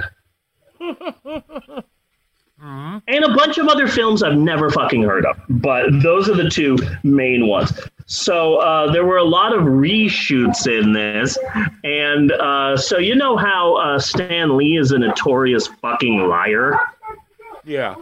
So so they did a t- a ridiculous amount of reshoots for this movie, and they said, "Hey, Stan Lee, what's with all the reshoots?" And this was Stan Lee's story. Well, when we showed it to test audiences, they were jumping up and screaming, More! More! So, are we doing reshoots? Yes, but only to give the audience more of what they want. Stan Lee was a great bullshitter. yeah. You know, he, he framed his entire success story as a comic book. So when, when you ask Stan Lee, so tell us about the, when you created Spider-Man. Oh, it was amazing. I came into the studio and it's like, okay, you're just talking out of your ass, but but that sounds like a trademark Stan Lee uh, lie. This was intended to have like a big release in America and all over the world, and they ended up releasing it all over the world, eh, but not in America. But but in foreign markets, this movie did come out. In the Philippines, the instead of calling it Captain America because they felt that uh, no one would want to go see a Captain America movie in the Philippines, so in the Philippines they called this film Blood Match. Blood match. Yeah, they call this Wow. film Blood Match. And, and here's the weirdest part: it was on a double feature with Bon Voyage Charlie Brown. What the fuck are kids in the Philippines do? Oh, let's go to the movie theater. Bon Voyage Charlie Brown with Blood Match. Yeah. I'd like to see the Philippines do that with other films. And it's like, hey, uh, are you, I, I wish the Avengers movie would come out in America, but instead there's this film, uh, uh, Attack of the Snakes. that they just keep giving them different different names. But this film did go direct to VHS in Spain. Spain was like, no, we can tell this isn't a good movie. You, you, you can take that away. So it was re- direct to VHS in Spain too. And so they said, like, okay, 1990, Captain America, the movie in theaters. And then Captain America, the movie in theaters, 1991. And then in 1992, uh, here, let's just release this direct to VHS. You can rent it or not. Also, it'll be on Superstation TBS on Sunday at 1 p.m. and that's where I saw this movie. So I was in high school when this came out in America, and just one day, it's like, uh, Uh, coming up next on the USA Network, it's women's tennis, followed by Captain America. And it's like, what the fuck is this? I don't remember this movie. Did this movie come out? Ned Beatty's in it. Okay. So, like, it's it's an all right film. They tried. They didn't have a budget. It was they didn't have CGI. It was fucking 1990, and comic book movies weren't really a thing. So, uh, you know, like like Batman was a huge, massive success, and a lot of studios said, "Let's do that, but cheap." Yeah. and that's Captain America. It's an all right film, but but but it isn't the room. No. This deeply upsets me. This is a good movie. It's not the best, but god damn it, it's not the room. And also, we said this earlier in the podcast, but Ned Beatty went to Transylvania University, which is in Kentucky and not Transylvania. That's a fun fact for you. Funny. Um, a lot of stars were considered to star in the 1990 Captain America movie. I have a small list here, and I'm going to mention some names, and you tell me what you think, okay? These are actual names of people who were considered to star in this Captain America movie. Are you ready? Okay. Okay. Arnold Schwarzenegger. No, too big. And also, Austrian. Arnold Schwarzenegger has been in our country since the 60s, but he still sounds like he just came off the freaking boat. Yeah. Like you can't you like you can't do Hello, I am Steve Rogers. I am all American boy. Yeah. Like like so that that wouldn't entirely work. But uh, so Arnold Schwarzenegger, Dolph Lundgren. Dolph Lundgren. Yeah. Uh, uh, uh, can, can we get somebody without an accent? Well, here's the weird part. He said no to Captain America so he could do Punisher. so that's weird. Yeah. But I don't know, like that Punisher movie, that Dolph Lundgren Punisher movie, it's not. It's also like, it's fine. It's not Yeah. the worst. I think the last Punisher movie was the worst, but they, Dolph Lundgren's Punisher, they don't put the thing on his chest, but like, okay, it, again, it hits the right marks. Like, it, it's fine. I think he would have been it an had, but it had Alan Rickman, who would only speak Yes. in rhyme. Yeah. That's worth the fucking price of admission right there. Yeah, yeah. Uh, okay, so Dolph Lundgren, Val Kilmer. I, I could kind of go for him. I think Val Kilmer, young Val Kilmer, not like chunky Val Kilmer. No. Not a, uh, a hungry man chunky soup Val Kilmer, but young svelte Val Kilmer. He said no to this film because he wanted to do the doors instead. Good choice. So I, you, you yeah, I'd, I'd much him. rather have. Yeah, Val Kilmer was not a bad Batman. He did a fine job. I feel like his Batman is forgotten. He did all right. he did better than he did better than George Clooney. And then here's the last name that they considered for the part of Captain America, which is someone that I painfully remember. Brian Bosworth, aka the Boz, Yes. considered to be Captain America. Now I don't know sports, but I remember that name because he was everywhere. He had like deodorant commercials. He had a movie that he Yeah. starred in. Uh, Stone Cold. And, yeah, Stone Cold, and he hosted SNL. Like they were trying to make him the big thing. He was Dennis Rodman before Dennis Rodman. Yeah, you know they tried he, to make him Joe Namath after Joe Namath. Yeah, yeah, they, yeah. He was the Joe Namath of his time, and he they were shoving him everywhere. So so like he can't act, but Brian Bosworth can't act as Steve Rogers. But to be fair, I don't think the son of J.D. Salinger can do that good of a job either. Yeah. So I don't think it would have been better or worse under Brian Bosworth. But those were the those were the four main names that they were considering. Uh, and eh, may I take some time, Bunny? May I take some time to uh, to do a tribute to the name that I found in the credits? Okay. I sent that to you this morning, and I was really proud of my find.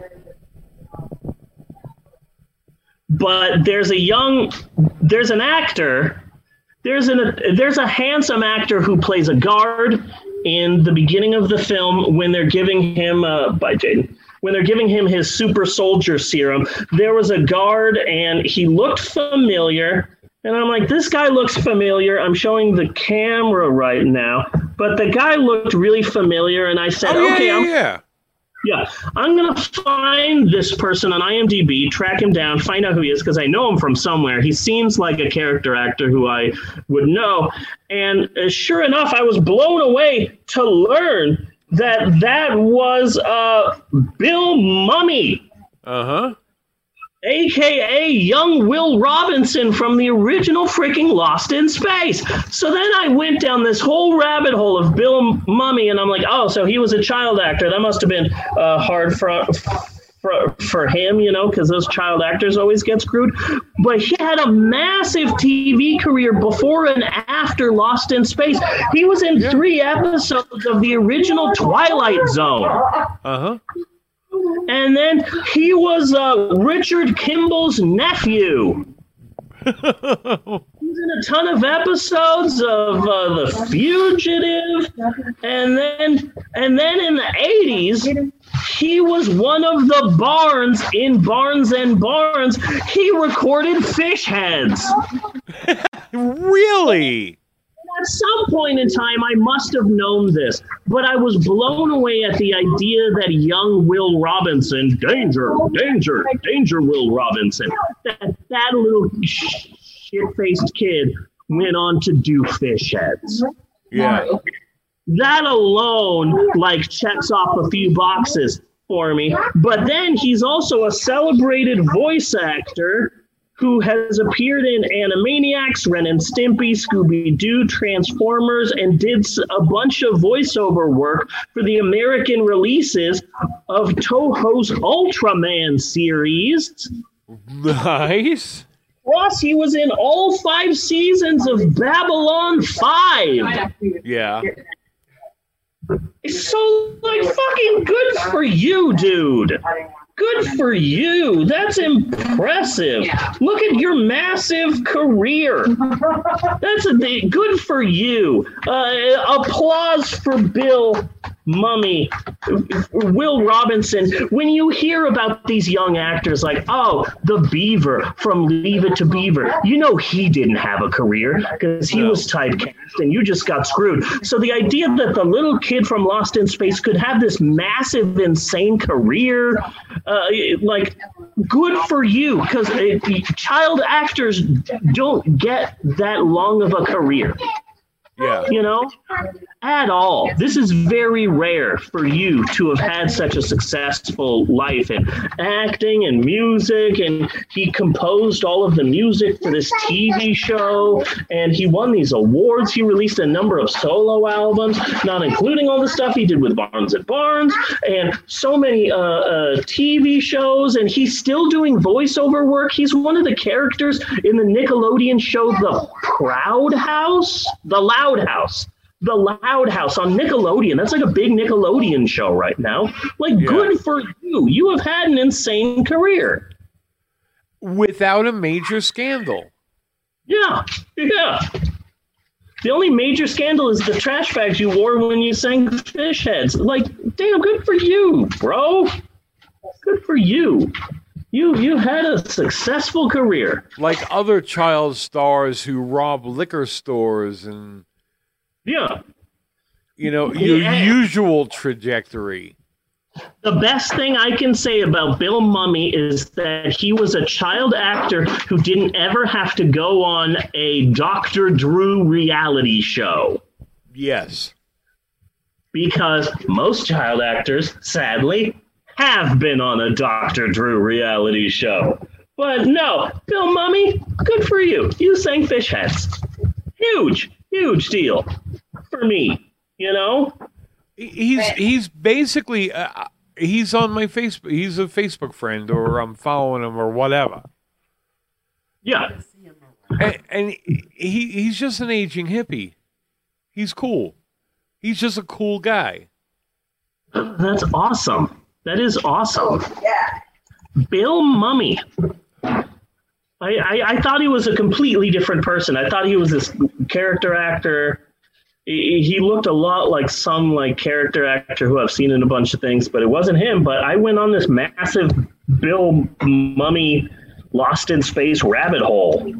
He'll feel know? like he'll feel like playing his guitar, and he'll just start streaming it. That's so cool. I love people like that. Yeah. I love people like that. Anyway, that's all I've got on this week's movie.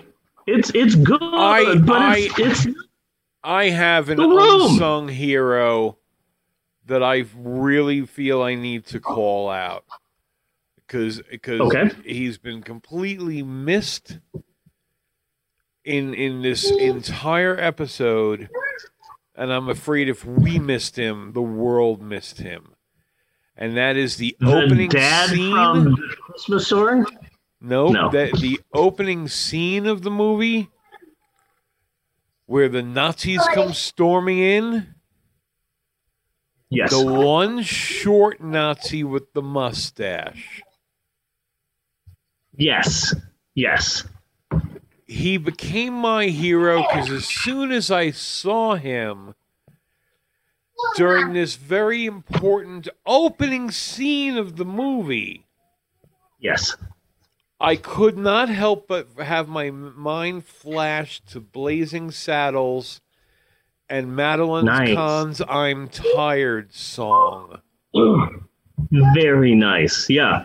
So Yeah. the whole time I was watching them, and him in particular, in my mind it was playing dan da dan da dan dan dan da dan da dan dan. She's tired. She's tired. I love that movie. It's on. It's on. Uh, not Netflix. Roku channel. It's on Roku channel, Blazing Saddles. Cool. Cool. Cool. Cool. So so he I I feel he is the unsung hero of the movie of of that particular scene Yeah. for just turning the serious scene where they're kidnapping a little Italian boy for scientific experimentation into a much much funnier scene. Yes. Yes. That's good. I'll have to I'll have to keep an eye out for the short Nazi. And also, let's not forget The my favorite line of the film. The littlest littlest Nazi is how I like to The think of littlest. Nazi. There's one weatherman in town, and he only does the weather on the weekends, and he's the short guy, and I'm like, aw, it's Billy, the littlest weatherman. One day he'll grow up and do the big time weather on the weekdays, but until then, he's just gonna try his best. He's the littlest weatherman. Oh yeah, he's the littlest Nazi. He hopes to one day be a big Nazi and kill the most Jews. he was in charge of killing. Uh, well, yeah, yeah. He's in charge of killing the squirrels. He, he's hoping to one day to dominate his wife.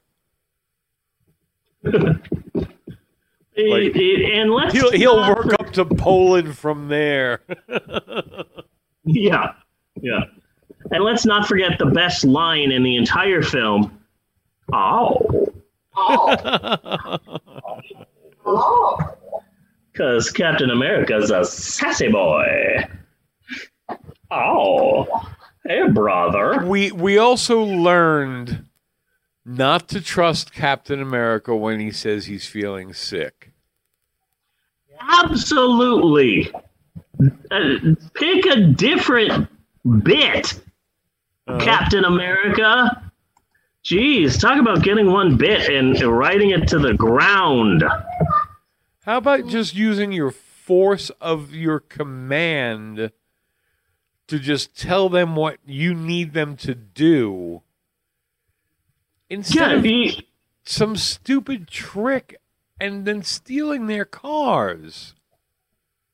Yeah, it's like this Captain America doesn't know that he's Captain America. Yeah.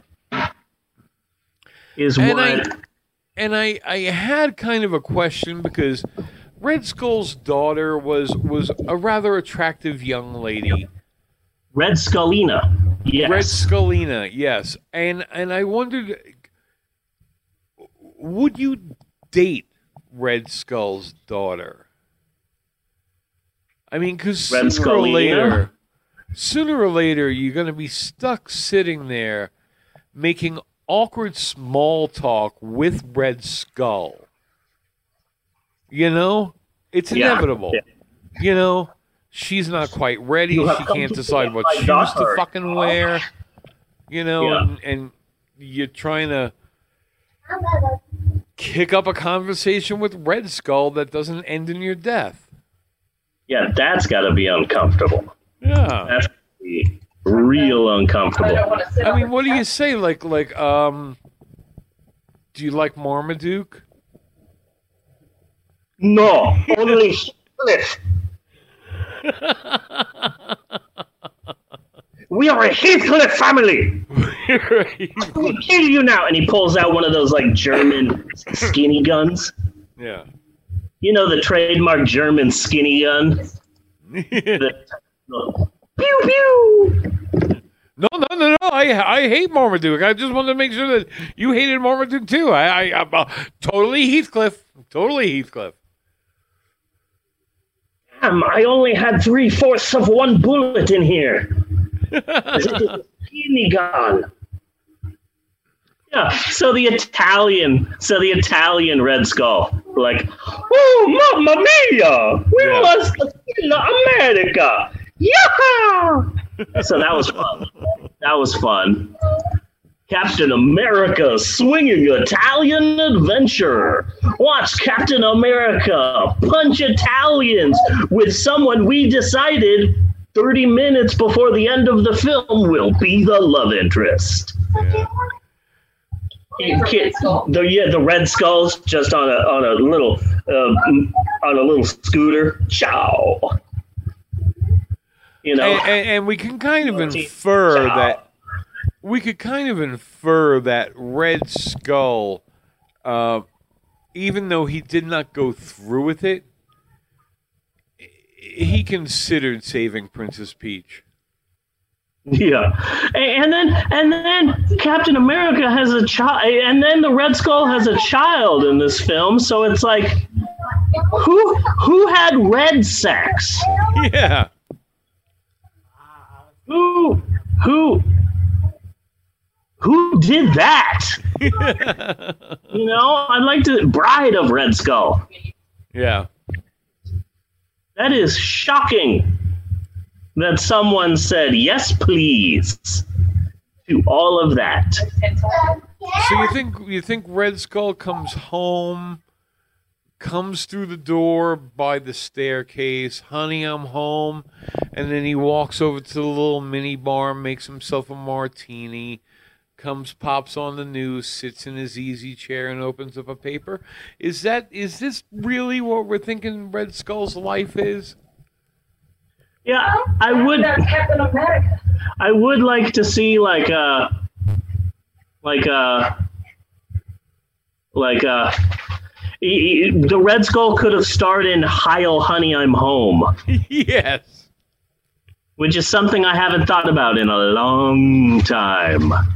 Now that's a name I've not heard in a long time. A long time. Yeah. Like like like the Red Skull sitcom. Yes. Morning ready, dear. That's that's what the wife would call him. Yeah. Oh, Eddie, come here, Reddy. But but in the boardroom, he's Redford Skull. Redford Skull. Yes, that's what his business cards say. Oh, that's good. That's good. Redford Skull, attorney at law. Like he had a he had like a sitcom phase where he was just, you know, I'd like to see the Red Skull WandaVision it up. Yeah. Yeah. So that's all I've got for this week's movie. It's it's fine, but it's better than Tommy Wiseau. They should make that the tagline. Yeah, that should have been on the poster. And Going- everyone's like, what's that? Yeah. Look, it's better than the room. It's better than the room. Like, what the hell, IMDb? I'm very upset about this. Anyway, so that's it for this week. Next week, we will be beginning a momentous, a momentous feat of watching all of the Spider-Man trilogy. But not Tobey Maguire. No, the Spider-Man TV show they repackaged and released as movies in foreign countries. There were three movies, and unfortunately, we're watching all of them. Uh-oh. Starting with the Amazing Spider-Man from 1977. All three movies are free on YouTube, and I just sent you the link for the first one. It's just the pilot, because back in the 70s, they'd go, "Hey, here's a pilot. We'll release it for TV. If the show is a big hit on television, then we'll make it as a TV show. If not, then enjoy our Sunday movie of the week." Yes. Uh huh. So we will be watching a 42 year old teenager, Peter Parker, Yes. Uh huh. who was also in a Quentin Tarantino movie, and I love that. Was he I- in a Quentin Tarantino movie? Yes, because the Spider Man, the Peter Parker from the Spider Man TV show of the 70s, was the director of Lancer in Once Upon a Time, dot, dot, dot, in Hollywood. Okay. One who wanted the bad guy to look like a hippie. Okay. Okay, interesting. Because Quentin, because Quentin Tarantino is like that. Who am I going to get for this part? Let me find some old movie or TV show from the 60s or 70s and pluck someone who was famous out of his obscurity. Here you go, Peter Parker. Now you're in a Tarantino movie opposite fucking Leonardo DiCaprio and Brad Pitt. That's a weird ass career trajectory. Yes, it is, and I'm gonna have to check that out now. Yeah. Yeah, like, like the when I watched Once Upon a Time dot dot dot in Hollywood, I'm like, wow, there's a lot of people here I know, and then there are some I don't. Who the fuck was that director? Because that guy like was really like he was he was he was crazy and like spastic and out there, and it's like, no, I didn't hire you to be a cowboy. I hired you to be an actor, and like, who the fuck is that? And like, sure as shit, you were the you were the first Peter Parker Yeah. From the 70s. I would see you on Laserdisc at the video store when I was five. Now you're in a Tarantino film. Like, good for you. So that's next week. We will be watching 1977 Spider Man. This Spider Man is the same age as me. The TV show came out in 1977. That is when I was born. I would like to say I think I have aged better than this movie. Okay. So we'll see if that is the case. But now that so that but that's next week. Now that I'm looking back at this week, the highs and the lows. Um, Gwyneth Paltrow pussy explodes. Uh, the ruler of the aliens from Plan 9 from Outer Space is related to a slave owning American trader. Yes. And uh, The Room. I got to say, I think this has been a pretty good episode of the podcast. I'm going damn good. I'm going Okay, damn good. good. There was a world premiere, everything. Yeah, yeah, okay. I, I felt I feel the same way, but I didn't want to step on your toes because I feel that you're the one who makes that distinction, not me. But yes, I I concur. Good sir. So until next week, I am Bunny Williams. And I am Reverend Steve, and on behalf of Maxwell, Jaden, Natasha, Bella, and everybody else, I just want to say thanks for listening, and we will see you next week, you godless heathens. Douchewaffles and cookie dough. Bella, And you, um, and you, and you Nazi red skulls. nice. And your booby butts. Poopy buds. Oh. With ice cream on top. Do do do do do do do do do do do do do do do do do do skitty papa doo ow ow cut and print Cut and print.